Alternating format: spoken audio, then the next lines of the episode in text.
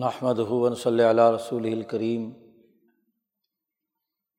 بعد فاعوذ باللہ من الشیطان الرجیم بسم اللہ الرحمن الرحیم قال اللہ تبارک و تعالی والذین استجابوا لربهم واقاموا الصلاة وامرهم شورى بینہم ومما رزقناهم ينفقون.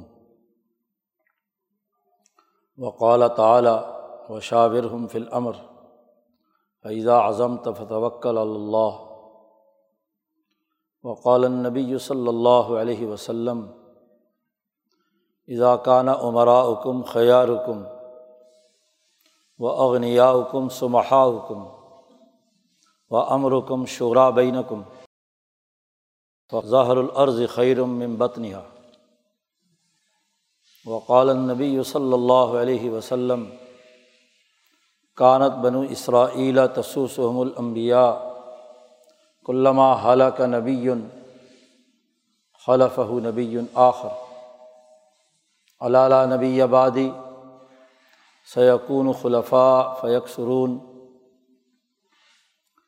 وقال النبی صلی اللہ علیہ وسلم، لا تزال طائفتم من امتی قائمین الحق لا یضرحمن خالف صدق اللہ مولانا العظیم و صدق رسول النبی الکریم۔ معزز دوستوں دین اسلام کی تعلیمات میں انسانی اجتماعیت بہت بنیادی اہمیت رکھتی ہے۔ افراد و اشخاص کی تعلیم و تربیت اور تہذیب بے نفس پیدا کرنے کے ساتھ ساتھ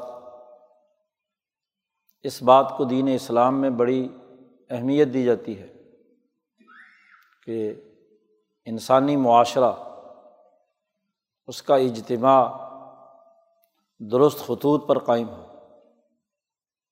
یہ تصور کہ دین صرف انفرادی اصلاح کے لیے آیا ہے، یہ قطعی طور پر غلط اور غلامی کے زمانے کے تصورات ہیں۔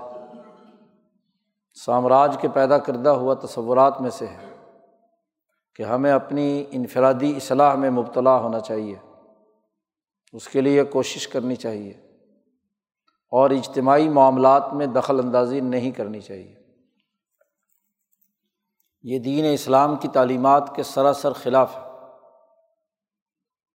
انسانی اجتماع میں سب سے اہمیت قوم کی ہوتی ہے اور قوم کی تعلیم و تربیت کے لیے اللہ تبارک و تعالیٰ امبیا علیہم السلام بھیجتے ہیں، جو انہیں کی زبان میں انہیں اپنے حقوق اور اجتماعی زندگی بسر کرنے کا سلیقہ منتقل کرتے ہیں۔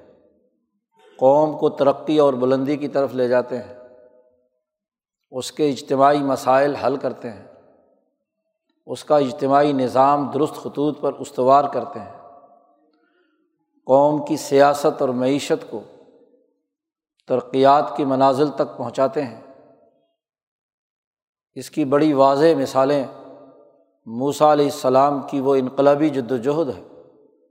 جو فرونی نظام کو توڑ کر بنی اسرائیل کی قومی زندگی کی ترقی اور ارتقاء کے لیے بنی اسرائیل کی حضرت موسیٰ علیہ السلام نے کیا تھا۔ اور ایسے اونچے درجے کی ان کے لیے قومی ترقی کا راستہ استوار کر دیا کہ ایک بڑی لمبی مدت تک بنی اسرائیل اپنی سیاست و معیشت میں اعلیٰ درجے اور کمال تک فائز رہے۔ حضرت شاہ ولی اللہ صاحب فرماتے ہیں کہ ساسا سیاستاً حسنتاً۔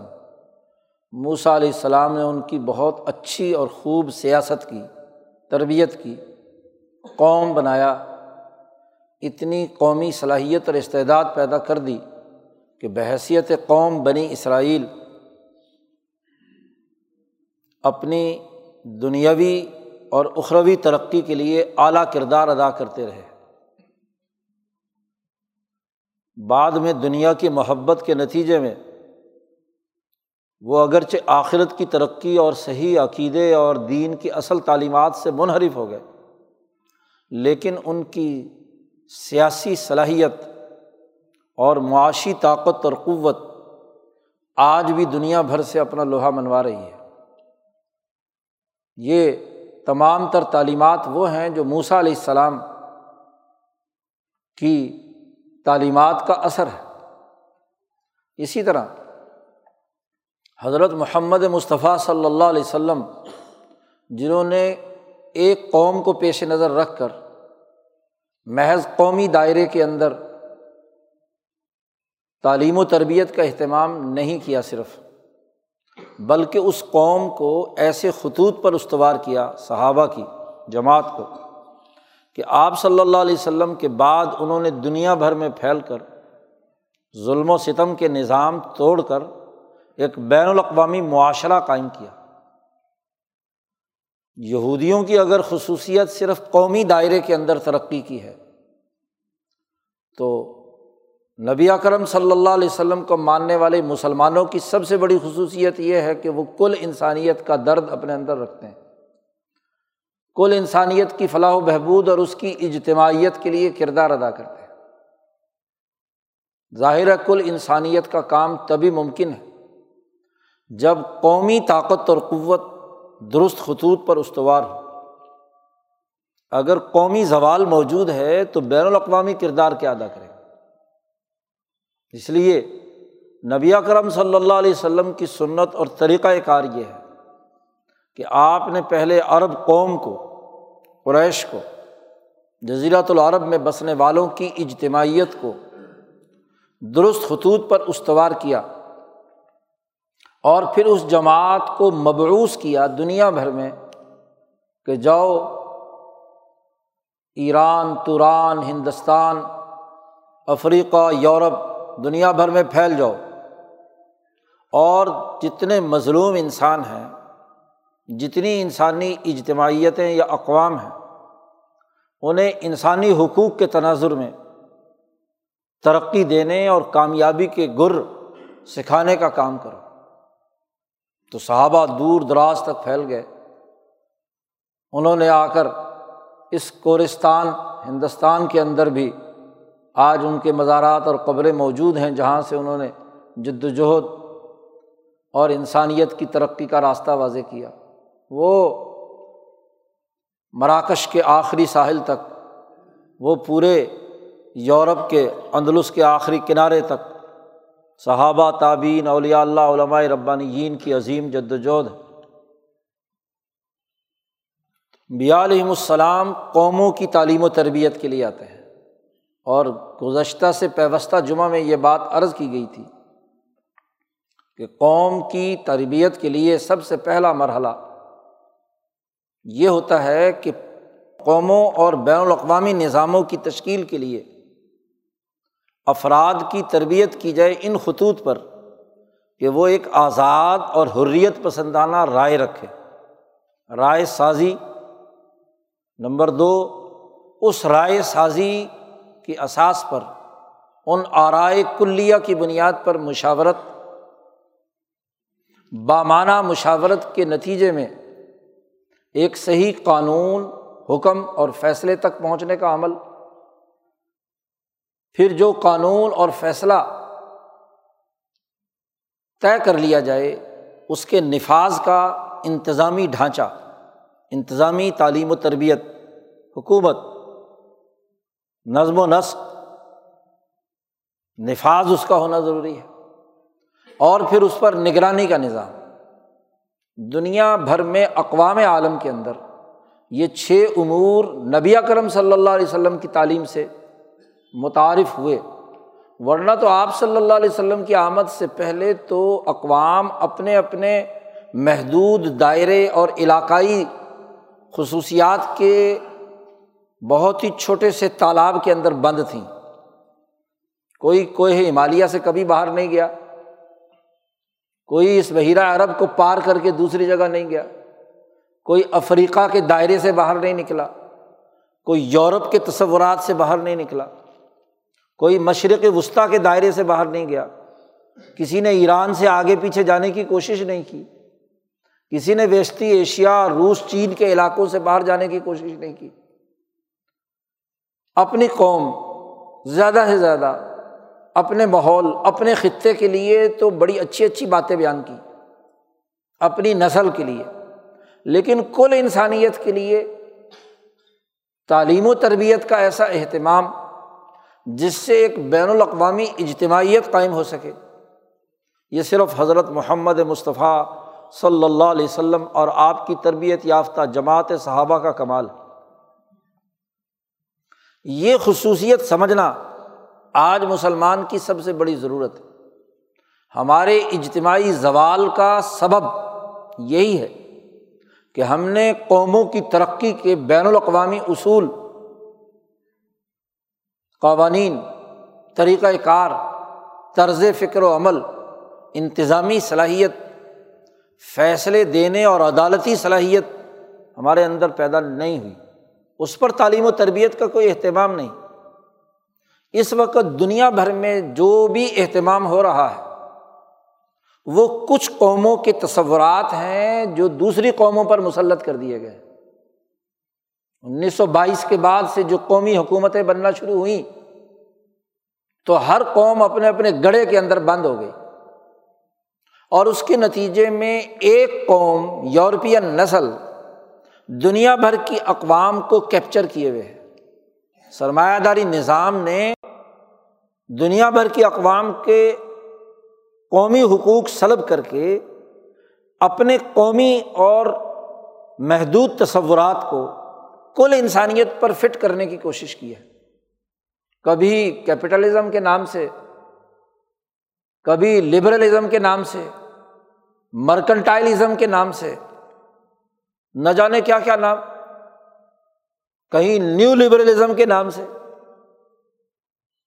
مختلف انداز اور اسلوب سے، لیکن تصورات صرف ایک قوم اور ایک نسل کی بالادستی کے کہ یہ نسل تمام نسلوں پر حکومت کرے، تمام اقوام کو ان کے بنیادی حقوق سے محروم کر کے اپنے مفادات کے لیے انہیں استعمال کرے۔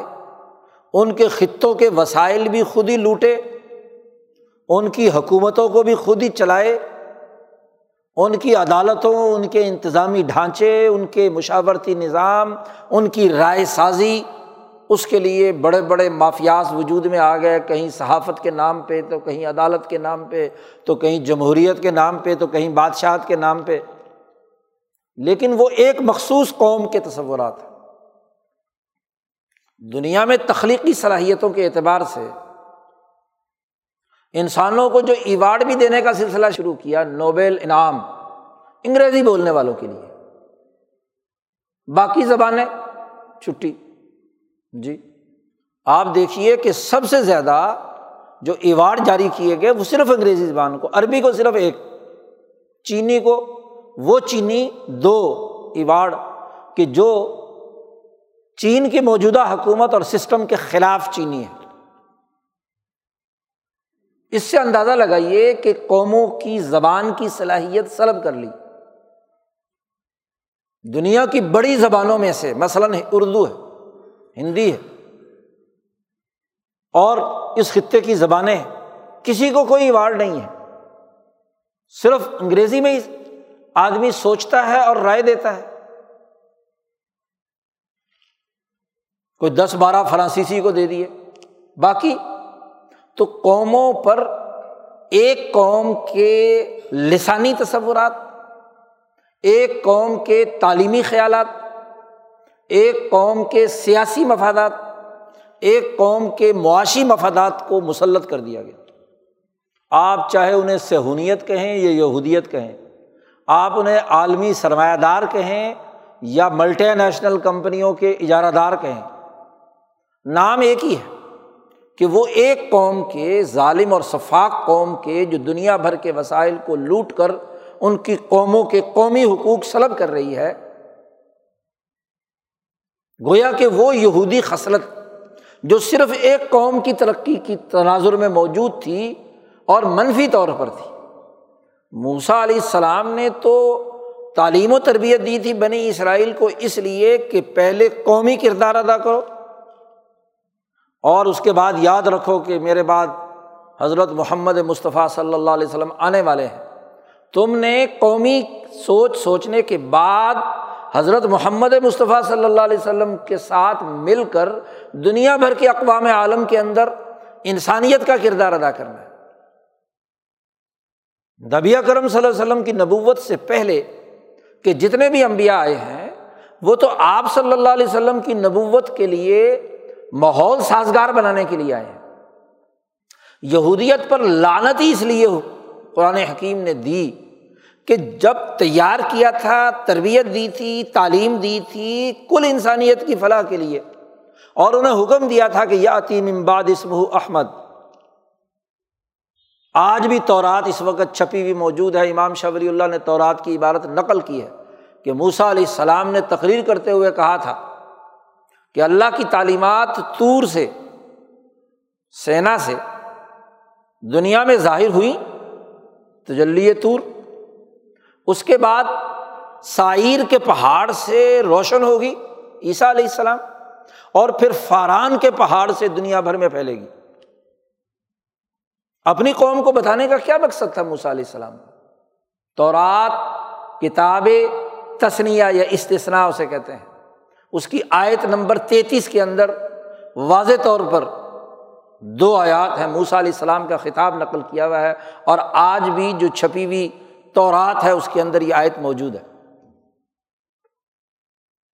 وہاں واضح طور پر موسا علیہ السلام اپنی قوم کو بتلا رہے ہیں کہ یہ جو اللہ کی تعلیمات سینا سے ظاہر ہوئی ہیں طور پر نازل ہوئی ہیں، یہ آیات سائر سے ہوتی ہوئی فاران تک جائیں گی۔ تو تمہیں سائر کا بھی ساتھ دینا ہے، جو وہاں سے تعلیم ہوگی عیسیٰ علیہ السلام۔ اور تمہیں فاران سے جو تعلیم ظاہر ہوگی محمد مصطفیٰ صلی اللہ علیہ وسلم کی، اس کی بھی اتباع کرنی لانت کا سبب یہ ہے کہ تربیت تو حاصل کی موسا علیہ السلام سے۔ قومی استعداد اور صلاحیت کی، سیاسی تربیت بھی، معاشی تربیت بھی عقل و شعور بھی، فہم و بصیرت بھی۔ اور جب کام کا وقت آیا، رسول اللہ صلی اللہ علیہ وسلم کے ساتھ مل کر کام کرنے کا، تو اس وقت کیا ہے؟ انہوں نے بات ماننے سے واضح طور پر انکار کر دیا، کام کرنے سے انکار کر دیا۔ واضح طور پر اللہ نے کہا کہ اللہ دینا آت الکتاب یا عارفون کما یا عارفون ابنا جیسے اپنے بیٹوں کو کوئی بھولتا ہے ایسے ہے محمد صلی اللہ علیہ وسلم، آپ کو جانتے ہیں کہ آپ بالکل برحق نبی ہیں، لیکن کتمان علم چھپاتے ہیں۔ یکتمون الحق کا وہم یا علمون جانتے ہیں یہ، پھر اس کے باوجود حق چھپا رہے ہیں۔ اس لیے اللہ کا غضب اور لالت نازل ہوئی کہ ایک آدمی کو، ایک قوم کو تربیت دی تھی، ایک مقصد پورا کرنے کے لیے۔ ایک ڈاکٹر کو تربیت دی جائے قوم کی خدمت کرنے کے لیے اور وہ اس سے علاج کرنے کے بجائے اس سے ذاتی مفادات اٹھانا شروع کر دے۔ ایک عالم کو قرآن اور حدیث کا علم سکھایا تھا۔ انسانوں کو رہنمائی دینے کے لیے وہ اسے کاروبار بنا لے۔ جی۔ ایک صاحب نسبت کی ضرورت تھی کہ دلوں کو اللہ کے نور سے منور کرے۔ اسے پیر پرستی کے اندر داخل کر کے روپے پیسے اور نوٹ اکٹھے کرنے شروع کر دیے۔ ایک انجینئر کی ذمہ داری تھی، اس کو تعلیم دی، پڑھایا، لکھایا کہ وہ اس شعبے سے متعلقہ تمام کام پرفیکٹ کرے انسانیت کی خدمت کے۔ نہ بکے، نہ جھکے۔ لیکن وہ سرمایہ داروں کا ایجنٹ بن جائے اور جعلی سڑکیں پاس کرے، گرتی ہوئی بلڈنگوں کو جائز قرار دے دے۔ تو علم کا غلط استعمال یہ مخصوب علیہ یہودیوں کی یہ صلاحیت جو آج بھی دنیا میں ہے، یہ موسا علیہ السلام کی تعلیم کا اثر۔ اور اس تعلیم کا بنیادی ہدف یہ تھا کہ وہ حضرت محمد مصطفیٰ صلی اللہ علیہ وسلم کا سپاہی بن کر کردار ادا کرے۔ لیکن تعلیم اللہ کے رسول سے حاصل کی۔ شعور وہاں سے پیدا ہوا اور پھر اس تعلیم کا حق ادا نہ کیا۔ تو اللہ نے کہا اللہ کا غضب ان پر نازل ہو۔ اللہ کی لانت ان پر ہے۔ اللہ کے نام پر تیار ہوئے اور اللہ کے نظام کے خلاف کام کر رہے ہیں۔ موسا علیہ السلام کے ماننے کی بات کر رہے ہیں لیکن ان کی بات نہیں مانتے۔ یہی عمل عیسائیوں کا تھا۔ عیسیٰ علیہ السلام اس انقلابی تحریک کو جو موسا علیہ السلام نے شروع کی تھی، اپنے دور میں دنیا کے اس خطے میں جو خطہ مغربی علاقہ کہلاتا ہے، وہاں پھیلانے کے لیے عیسیٰ علیہ السلام تشریف لائے تھے۔ اسی لیے انہوں نے یہودی دائرے نسل سے باہر نکل کر باقی قوموں کو بھی دعوت دی کہ آؤ اس دین کو اور دین حق کا پیغام آگے پھیلاؤ۔ تو یہودیوں نے کہا کہ یہ تو ہمارے مفادات کی کیا ہے۔ سب سے بڑی خرابی ہے۔ اس لیے یہودیوں نے عیسیٰ علیہ السلام کو اپنے خیال کے مطابق نقصان پہنچانے کی پوری کوشش کی۔ جی۔ اب ان کی ذمہ داری عیسائیوں کی کیا تھی؟ کہ وہ اس تحریک کو آگے بڑھائیں اور جب محمد مصطفیٰ صلی اللہ علیہ وسلم آئے تو ان کی تائید کریں، ان کی تقلید کریں۔ اس لیے عیسیٰ علیہ السلام نے بھی کہا، قرآن حکیم کہتا ہے کہ یا عتیم امباد اسم احمد۔ میرے بعد ایک نبی آئیں گے، احمد ان کا نام ہوگا، میری جماعت جو مجھ پر ایمان رکھتی ہے، جب وہ آ جائیں تو ان کی اطاعت کرنی۔ تو ان دونوں قوموں پر لانت اسی لیے ہوئی۔ اب آپ دیکھیے کہ اسماعیل علیہ السلام بھی جن کی سیاسی شعور اور طاقت سے قریش کی قوم کی قومی حیثیت بنی۔ ابراہیمی تعلیمات ہے ابراہیم علیہ السلام نے یہ مرکز بنایا۔ خانہ کعبہ۔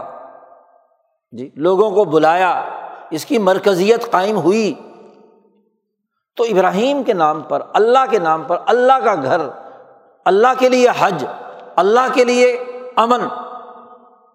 لیکن امر ابن الحا کے زمانے سے پورا تین سو سالہ دور ہے کہ وہ جو اصل جس کے لیے قریش کی سیاسی شناخت پیدا ہوئی تھی اس کو بدل کر تین سو ساٹھ بت لا کر اس نے خانہ کعبہ میں رکھ دی۔ تیار ہوئی، مکے کی شناخت بنی، مکہ آباد ہوا، خانہ کعبہ بنا، ایک نبی کی تعلیم سے، اسماعیل علیہ السلام کی تعلیم سے۔ اور اس تعلیم کی بنیاد پر سیاسی اور معاشی مفادات اٹھانے والے اسی تعلیم کے خلاف کام کر رہے ہیں۔ تو مغزوب علیم نہیں ہوں گے، ضالین نہیں ہوں گے۔ ان کے خلاف انقلاب کی ضرورت ہوگی یا نہیں؟ کہ بھائی ان کو راستے سے، ایسے لوگوں کو راستے سے ہٹایا جائے۔ کون سے لوگ؟ کہ جو اگرچہ قوم کی زبان میں تو بات کرتے ہیں، لیکن رائے سازی نہیں کرتے۔ مکے کے مشرق کیا کرتے تھے؟ بھائی تمہاری رائے نہیں ہے۔ رائے وہ ہے جو ان میں سے سب سے بڑا جاہل ہے۔ ابو جال وہ فیصلہ کر دے۔ گو کہنے کو ایک دار الندوا ایک پارلیمنٹ، ایک ادارہ موجود ہے۔ نہ کہا گیا اسے دار الندوا جس میں بڑے بڑے زی رائے شرکا نادیا جمع ہوں۔ تو بارہ پندرہ بڑے بڑے سردار جمع ہوتے ہیں اور وہ اپنی کھچڑی پکاتے ہیں، اپنے مفادات کے مطابق۔ اور پھر جو اس حکومت کا سربراہ ہے ابو جہل، وہ ان بارہ آدمیوں کے مفادات کے مطابق قانون سازی کرتا ہے۔ اور اسی کے مطابق پراپگنڈا کر کے رائے بھی بناتا ہے۔ جی وہی بات جو فرعون نے کہی تھی اری کم ما ارا۔ تو فرعون و حاضل اما اس امت کا فرعون ابو جہل۔ وہ بھی کیا ہے؟ جو اس ایک چھوٹی سی کچن کیبنٹ کہہ لیجیے آپ، آج کل کی اصطلاح میں۔ اس کے مفادات اور اس کے مقاصد کے مطابق وہ سوچتے رہتے ہیں کہ لوگوں کی رائے کو کیسے بدلنا ہے، لوگوں کی آزادی رائے کو کیسے سلب کرنا ہے۔ اور اس اپنی رائے کو یا اپنے مفادات کو خوبصورت لبادے میں کیسے پیش کرنا ہے۔ گو حلف الفضول کے زمانے سے قانون موجود تھا۔ کہ کوئی کسی پر ظلم نہیں کرے گا، بظاہر آئین اور دستور منظور شدہ ہے۔ یا قدیم زمانے سے اسماعیل علیہ السلام کے زمانے سے بات چلی آ رہی تھی۔ لیکن ظلم اور عدل کی تفسیر اور تعبیر اور اس کے مطابق رائے سازی، وہ ہمارا کام ہونا چاہیے۔ ہم لوگوں کو بتائیں کہ آپ نے کیا سوچنا ہے۔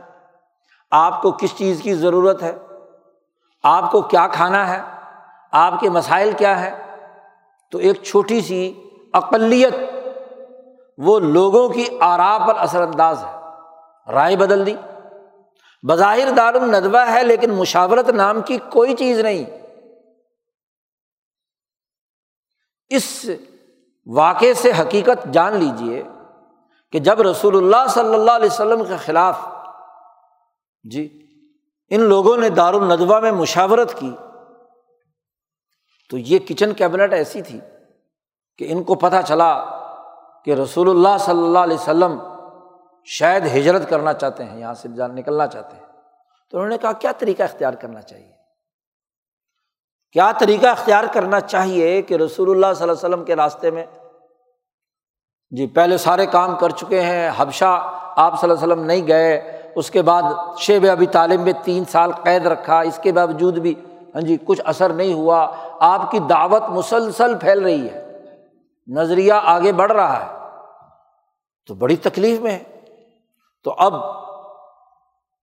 عرب کے دستور اور اسماعیلی تعلیمات کے مطابق کوئی انتہائی اقدام نہیں کیا جا سکتا۔ تو اس کے لیے انہوں نے اس رات کو جس رات نبی اکرم صلی اللہ علیہ وسلم نے مدینہ چھوڑا ہاں جی اس سے پہلے انہوں نے مشورہ کیا دار میں۔ اور روایات میں آتا ہے کہ سارے سرداروں کو بلایا گیا۔ تو ایک بوڑھا شیطان شیطان ایک بوڑھے کسی علاقے کے سردار کے لباس میں۔ جی وہ سردار کسی وجہ سے نہیں آ سکا۔ جی اس کی لباس میں لمبی داڑھی، چوغا جبا پگڑی اور جناب ڈنڈا ہاتھ میں جیسے سردار ہوتے ہیں، چودھری ہوتے ہیں۔ تو وہ آ کر سب سے پہلے دار الدوا کے دروازے پہ کھڑا ہو گیا۔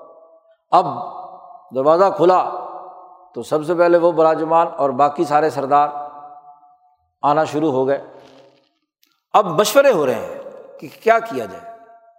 کوئی کہتا ہے کہ جی ان کا سماجی بائی کاٹ کیا جائے، کوئی کہتا ہے جی یہ کیا جائے، کوئی کہتا ہے یہ کیا جائے۔ سب کی بات سن کر ہاں جی ابو جہل کے پاس بیٹھا ہوا تھا، اس کو کہا یہ بیوقوف لوگ کیسے مشورے دے رہے ہیں؟ اس سے بات کوئی نہیں بنے گی۔ بات بنے گی نوزب اللہ نبی کرم صلی اللہ علیہ وسلم کو جب تک قتل نہ کیا جائے، اس وقت تک مسئلہ حل نہیں ہوگا۔ دیکھو، تم یہ سوچ رہے ہو کہ ان کو نکال دیں یہاں سے۔ تو نکلے ہوئے محمد صلی اللہ علیہ وسلم، وہ تمہارے لیے زیادہ خطرناک ہے جو یہاں تمہارے گرفت کے اندر موجود ہوتے ہوئے ان کی تحریک جو ہے، وہ آگے بڑھ رہی ہے اور ادھر ادھر علاقوں سے نوجوان آ کر ان کی بات سن رہے ہیں اور ان سے متاثر ہو رہے ہیں۔ جب وہ تمہارے دائرے سے باہر نکل گئے تو پھر تو وہ آزاد ہوں گے۔ کوئی بھی آئے اور ان کی دعوت قبول کرے۔ کیونکہ آپ کسی دوسری قوم میں جا کر آپ کوئی کردار نہیں ادا کر سکتے۔ تو ابھی موقع ہے اور موقع یہ ہے کہ ان کو زندہ نہ چھوڑا جائے۔ مشورہ کون دے رہا ہے؟ اب باقیوں کے مشورے ایک طرف اور اس کے مشورے کی بنیاد پر ابو جہل نے کہا کہ ہاں ابو جہل نے جب رائے دی تو چونکہ وہ بہت وجیح آدمی کی شکل میں تھا، اس نے کہا ہاں تم میں سب نے گیارہ آدمیوں نے غلط باتیں کی ہیں۔ ہاں جی وہ تو زیادہ نقصان کی بات ہے، صحیح بات تو کیا ہے؟ ابو جہل نے کہی ہے، پہلے اس کو خسر بسر کر کے بات بھی کہلوا دی اور پھر اس کی زوردار طریقے سے اس کے عقلی دلائل دیے کہ بھائی، یہاں حضور صلی اللہ علیہ وسلم موجود ہیں تو ان کی دعوت تمہارے دباؤ کی وجہ سے نہیں پھیل رہی۔ باہر جانے کے بعد تو جس آدمی میں فصاحت ہے، بلاغت ہے، بات بہت اچھی کرتے ہیں اور نبی کرم صلی اللہ علیہ وسلم کی تعریف بھی کر رہا ہے۔ اور وہ جناب ایسی جامع ہاں جی بات اور گفتگو کرتے ہیں کہ جو بھی سنتا ہے اس پہ سیر تاری ہو جاتا ہے۔ وہ ایک قسم کے شاعر، ساحر اور پتہ نہیں کیا کیا۔ تو ان کے نتیجے میں وہ تو لوگوں کو اپنی طرف کھینچ لیں گے۔ تو اس لیے ان کو راستے سے ہٹاؤ۔ چنانچہ فیصلہ ہو گیا۔ اب آپ بتاؤ کہ رائے ایک آدمی کی ہے۔ جی شیطان کی۔ وہ اس قتل تک جانے کے لیے تیار نہیں تھے۔ بشمول ابو جہل بھی۔ لیکن شیطان کی شیطنت کا اثر دیکھیے کہ اس شیطان کے نتیجے میں باقی سب کو ابو جہل نے بزور نافذ کر دیا کہ تم وہ رائے رکھو جو میں رائے رکھتا ہوں۔ فیصلہ ہو گیا۔ جب فیصلہ کر کے یہاں سے اٹھے تو فوراً جبریل امین نبی اکرم صلی اللہ علیہ وسلم کے پاس آئے کہ آپ کے قتل کا انہوں نے فیصلہ کر لیا ہے۔ آپ اسی رات یہاں سے نکلے۔ جی۔ اور جبرائیل امین نے کہا کہ حفاظت اللہ میاں کر رہے ہیں۔ اللہ نے پہلے کہہ دیا تھا کہ آپ صبر و استقامت سے کام کریں۔ وصبر الحکم ربک۔ آپ صبر و استقامت سے کام لیں۔ فعن کا بھی آ یونینا آپ ہماری نگاہوں کے سامنے ہیں۔ ہم آپ پر اپنی نگاہیں، حفاظتی نظام ہم نے بنا رکھا۔ آپ نکلے تو آپ صلی اللہ علیہ وسلم نے مٹھی، ریت کی اٹھائی اور شاہت الوجو ان کی طرف پھینکی۔ حضرت علی کو اپنے بسترے پہ لٹایا۔ اب وہ دیواروں سے پھلانگ پھلانگ کے دیکھ رہے ہیں، اٹھا اٹھا کر کے بندہ کوئی سویا ہوا ہے۔ تفصیلی قصہ ہے۔ تو ایک مخصوص اقلیت اور ایک مفاد پرست ٹولہ اس نے دار المشورہ دار الندوہ پارلیمنٹ، بظاہر شعرا مشاورت کا ڈھونگ تو رچایا ہے، لیکن اس کا حقیقی رائے سے کوئی تعلق نہیں۔ اب ذرا سنیے حضرت محمد مصطفیٰ صلی اللہ علیہ وسلم کی بات۔ کہ آپ صلی اللہ علیہ وسلم بیت اقبا کے موقع پر یہ مدینے کے لوگ جو بارہ پہلی دفعہ آئے، تو آپ صلی اللہ علیہ وسلم پر ایمان لے آئے، دعوت دی آپ نے۔ بات مان لی انہوں نے، تسلیم کر لیا۔ اس کے بعد نبی اکرم صلی اللہ علیہ وسلم نے ان سے کہا کہ جاؤ، جا کر اپنے اپنے لوگوں کو دعوت دو اس کی، اس نظام کو آگے پھیلاؤ۔ تو مدینے والوں کی تعریف اللہ پاک نے کی ہے۔ یہ آیت جو بھی بیان کی گئی تھی خطبے میں، اس کا پس منظر نزول کا یہ ہے۔ نبی اکرم صلی اللہ علیہ وسلم نے فرمایا کہ دیکھ لو تم، میرے ساتھ بیت کا معاہدہ کر رہے ہو، تو تم بارہ کے بارہ مشورہ کر لو۔ جب اگلے سال اسی چوراسی آئے اور اس وقت بھی حضور کو دعوت دی کہ آپ ہمارے ساتھ مدینہ چلیں، تو حضور نے فرمایا تم نے مشورہ کر لیا آپس میں۔ کیونکہ مجھے سنبھالنا خاصا مشقت والی بات ہے، تمہاری لڑائی ہوگی قریشیوں سے، اس جماعت سے۔ تو تم مجھے سنبھال سکتے ہو۔ جو مجھے یہاں نہیں ٹکنے دے رہے، تو وہاں بھی میرے خلاف کام کریں گے۔ تو تمہارے اندر یہ صلاحیت ہے کہ تم سنبھال سکو۔ تو انہوں نے کہا کہ یا رسول اللہ ہم مشورہ کریں گے۔ مدینے کے انصار کی سب سے بڑی خصوصیت یہ ہے۔ مدینہ کو نبی اکرم صلی اللہ علیہ وسلم نے کیوں منتخب کیا؟ باقی کوئی اس علاقے کو منتخب نہیں کیا۔ انصاریوں کی خصوصیت پہلے سے بھی تھی اور نبی اکرم صلی اللہ علیہ وسلم کی تربیت سے وہ صلاحیت مزید نکھر گئی۔ وہ کام کرتے تھے مشاورت سے۔ پہلے تو بارہ آدمی ایک جان ہو کر انہوں نے متفق ہو گئے۔ پھر جب یہ پہنچے مدینہ، تو وہاں ہاں جی تعلیم و تربیت کے لیے ایک صحابی رسول اللہ صلی اللہ علیہ وسلم نے بھیج دیے، ان کے ذریعے سے دعوت پھیلی، چوراسی پچاسی آدمی بن گئے۔ اب انہوں نے باہمی مشاورت کی۔ رسول اللہ صلی اللہ علیہ وسلم کو دعوت دینی چاہیے۔ اب وہ سارے اگلے سال آئے بیت کی اور بیت کرنے کے بعد آپ صلی اللہ علیہ وسلم نے فرمایا کہ بھائی دیکھ لو تمہارے اندر یہ سکت ہے؟ انہوں نے کہا جی ہم نے اچھی طرح مدینے میں مشورہ، سب ہم ایک جان ہے سب کی رائے ایک ہے، متفق ہے ہم اپنی جان قربان کر دیں گے، آپ کی جان کی حفاظت کریں گے۔ بلکہ حضور صلی اللہ علیہ وسلم نے، روایات میں تو بڑی تفصیل آتی ہے کہ آپ صلی اللہ علیہ وسلم نے یہ کہا یہ کہا یہ کہا، انہوں نے کہا، سب ہمیں تسلیم لیکن مشاورت سے۔ اور پھر ایک اور کام کیا انہوں نے۔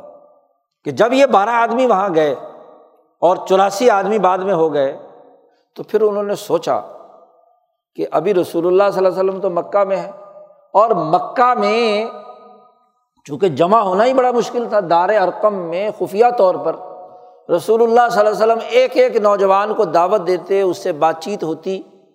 خوف کا عالم تو وہ تھا جو حضرت علی فرماتے ہیں کہ ابو ذر غفاری حضور صلی اللہ علیہ وسلم پر ایمان لانے کے لیے جب آئے ہیں تو ابو جہل کا مکے کا ایسا خوف تھا کہ انہیں بڑی مشکل سے میں رسول اللہ صلی اللہ علیہ وسلم کے پاس پہنچا۔ ابو ذر غفاری کی روایت ہے، حضرت علی کیسے، کس طریقے سے مجھے لے کر گئے؟ تو اجتماع یہاں کہاں ہونا تھا؟ جی۔ اس لیے روایات میں آتا ہے، امام شاہ ولی اللہ دہلوی لکھتے ہیں کہ جمعے کی اجتماعیت بھی سب سے پہلے مدینے میں قائم ہوئی۔ اور آپ صلی اللہ علیہ وسلم کی مدینہ جانے سے پہلے ہو گئی تھی۔ ابھی آپ صلی اللہ علیہ وسلم مدینہ نہیں پہنچے تھے کہ انہوں نے مسجد قبا میں اپنا اجتماع کیا جمعے کا اور پھر چونکہ تربیت کے لیے جماعت بنا کے طور پر اکٹھا ہوتے تھے، تو جماعت کی اجتماعیت بھی سب سے پہلے۔ رسول اللہ صلی اللہ علیہ وسلم نے صحابہ سے کہا کہ بھائی دیکھو، تم وہاں، ظاہر ہے کہ اپنے علاقے میں ہو نا، تو وہاں تم جماعت کیا کرو، اجتماعیت قائم کی۔ تو اجتماعیت کا نظام جمعے کا نظام وہ قوم اپنے اجتماعی تقاضے سے کرے۔ جی اس وقت اللہ نے یہ آیت نازل کی۔ انصار کی تعریف ہے۔ مفسرین کہتے ہیں یہ انصار کی تعریف ہے۔ ولزین استجاب الرب ان صحابہ کی بڑی خصوصیت ہے، وہ ہے ایمان والے، کہ جنہوں نے اپنے رب کی دعوت قبول کی، کہ یہاں حج کے موقع پر آئے اور رسول اللہ صلی اللہ علیہ وسلم پر ایمان لائے۔ اور پھر ایمان لانے کے بعد صحابہ کی اگلی خصوصیت بیان کی کہ وہ اقام الصلاح تھا۔ انہوں نے مدینہ میں جا کر نماز کا اجتماعی نظام قائم کیا جماعت کے ساتھ۔ جی مصحب ابن عمیر جماعت کراتے تھے، اجتماعی نظام بنایا۔ اور پھر تیسری بات فرمائی وہ امرحم شورا بین ہوں ان کے معاملات، ان کے فیصلے مشاورت سے ہوتے ہیں۔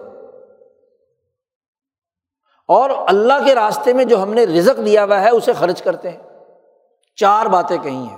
رب پر ایمان، اقامت سلاد نماز کا اجتماعی نظام، قیام سلاد قرات سلاد نہیں، اور قیام سلاد جو ہے، وہ اجماعت کے ساتھ ہوتا ہے۔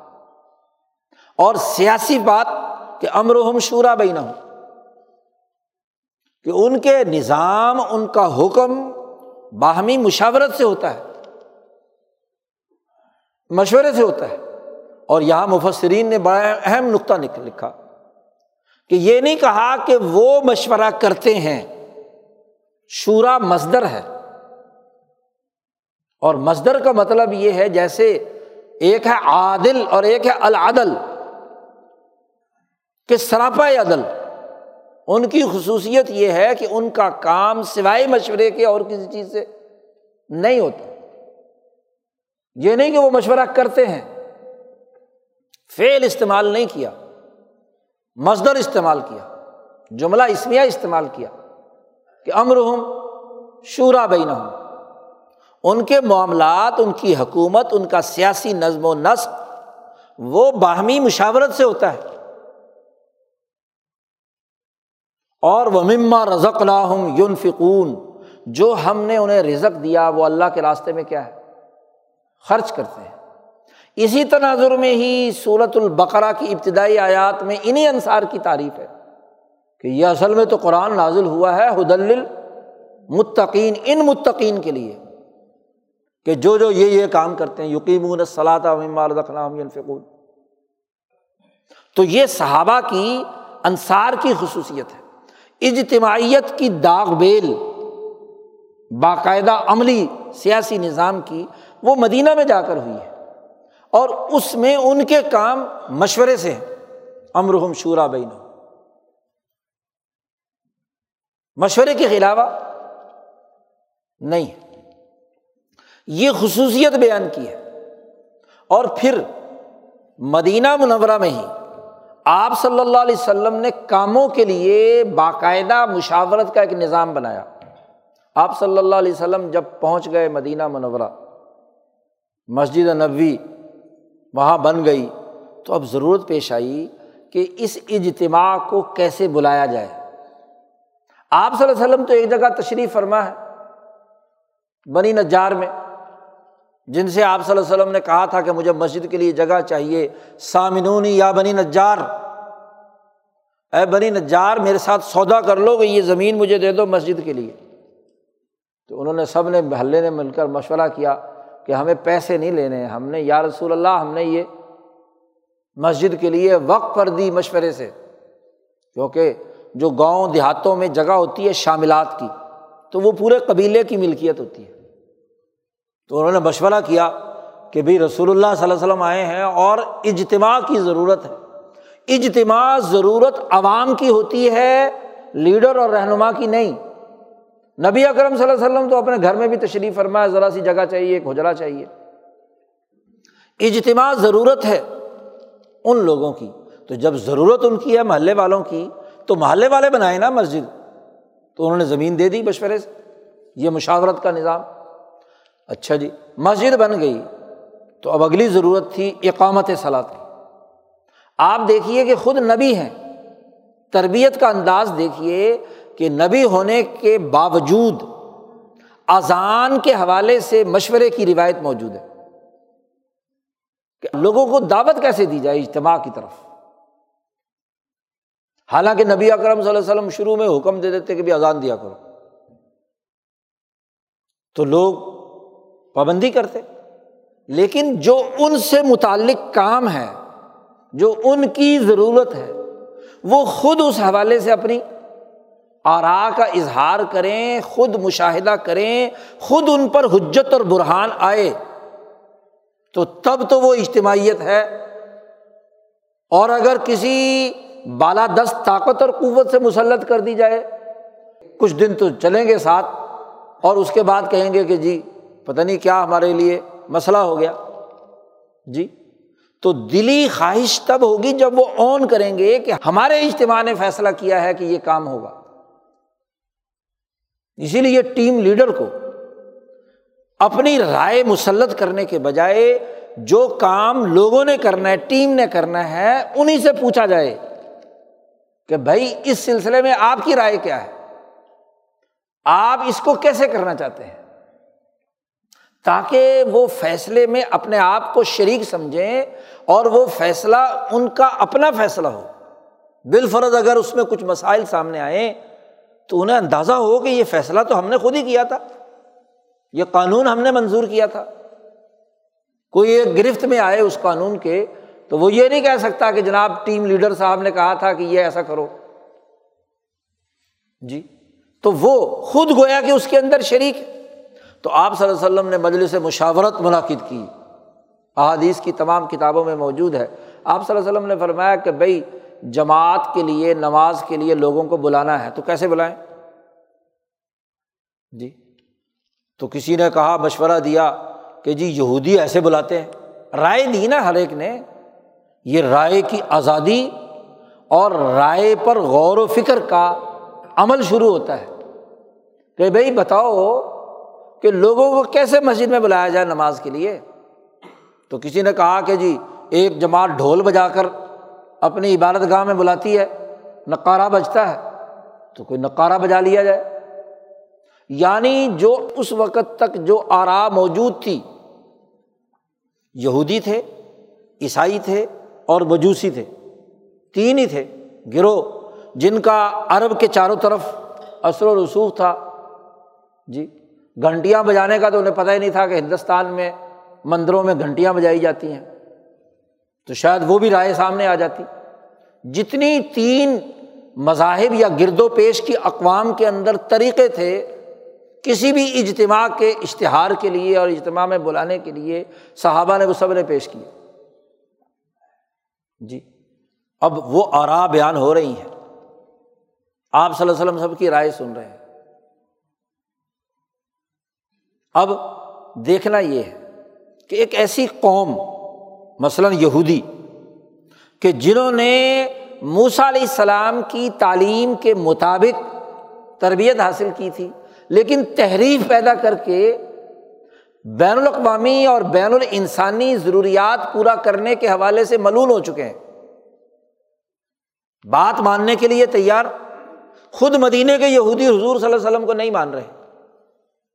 تو جو تحریک، اس کل انسانی تحریک کے بنیادی تصورات سے متصادم ہے۔ تو اس کا طریقۂ کار کیسے اختیار کیا جا سکتا ہے؟ حضور نے فرمایا، خالف الہود ان یہودیوں کی مخالفت کرو۔ حتیٰ کہ عاشورہ کے دن کا روزہ رکھتے تھے۔ تو آپ صلی اللہ علیہ وسلم نے شروع میں کہا کہ ہم موسا کے زیادہ حقدار ہیں، ہم موسا کو ماننے والے زیادہ حقدار ہیں۔ حضور صلی اللہ علیہ وسلم نے پوچھا کہ تم روزہ کیوں رکھتے ہو؟ تو یہودیوں نے کہا کہ اس لیے کہ اس دن میں فرعون سے آزادی حاصل ہوئی تھی، بنی اسرائیل کی، یہ یوم آزادی ہے۔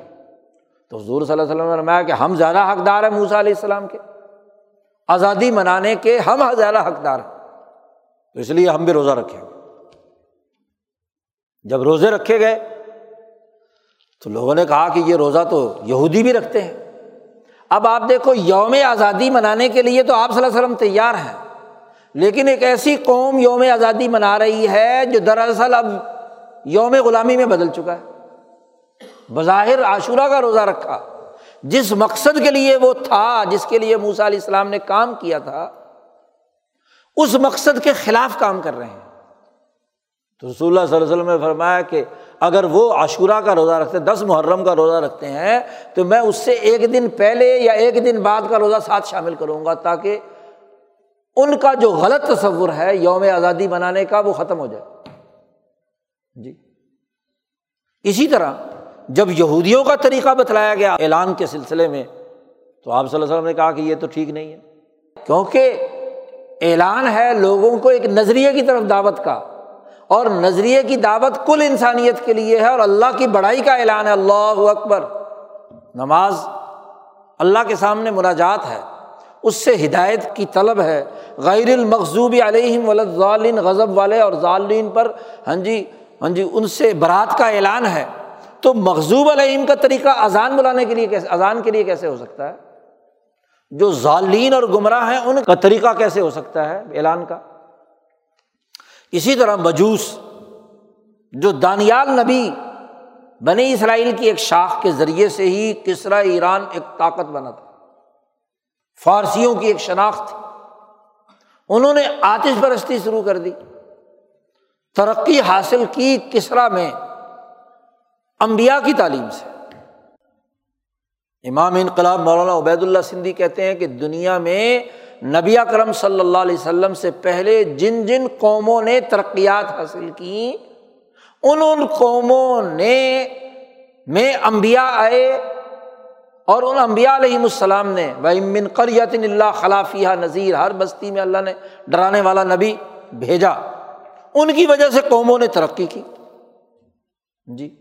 اس لیے ہندوستان کی ویدوں میں بھی خانہ کعبہ کی تعلیم کی طرف اسی طرح دعوت دی گئی ہے کہ ایک کال کا سردار سرکار جو ہے وہ آئے گی۔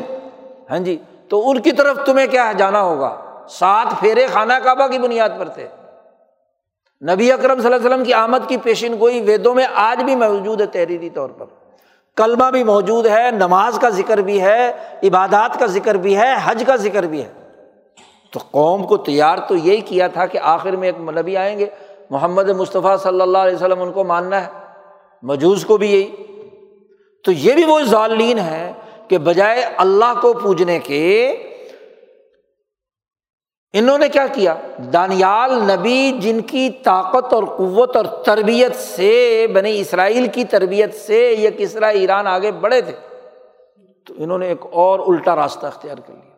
انہوں نے کہا کہ اچھا موسا علیہ السلام ان کے پاس طاقت اور قوت پیدا ہوئی تھی، وہ آگ سے ہوئی تھی۔ آگ دیکھی تھی، انہوں نے بیری پر جلتی ہوئی۔ جی آگ سے کیا ہے؟ آواز آئی تھی۔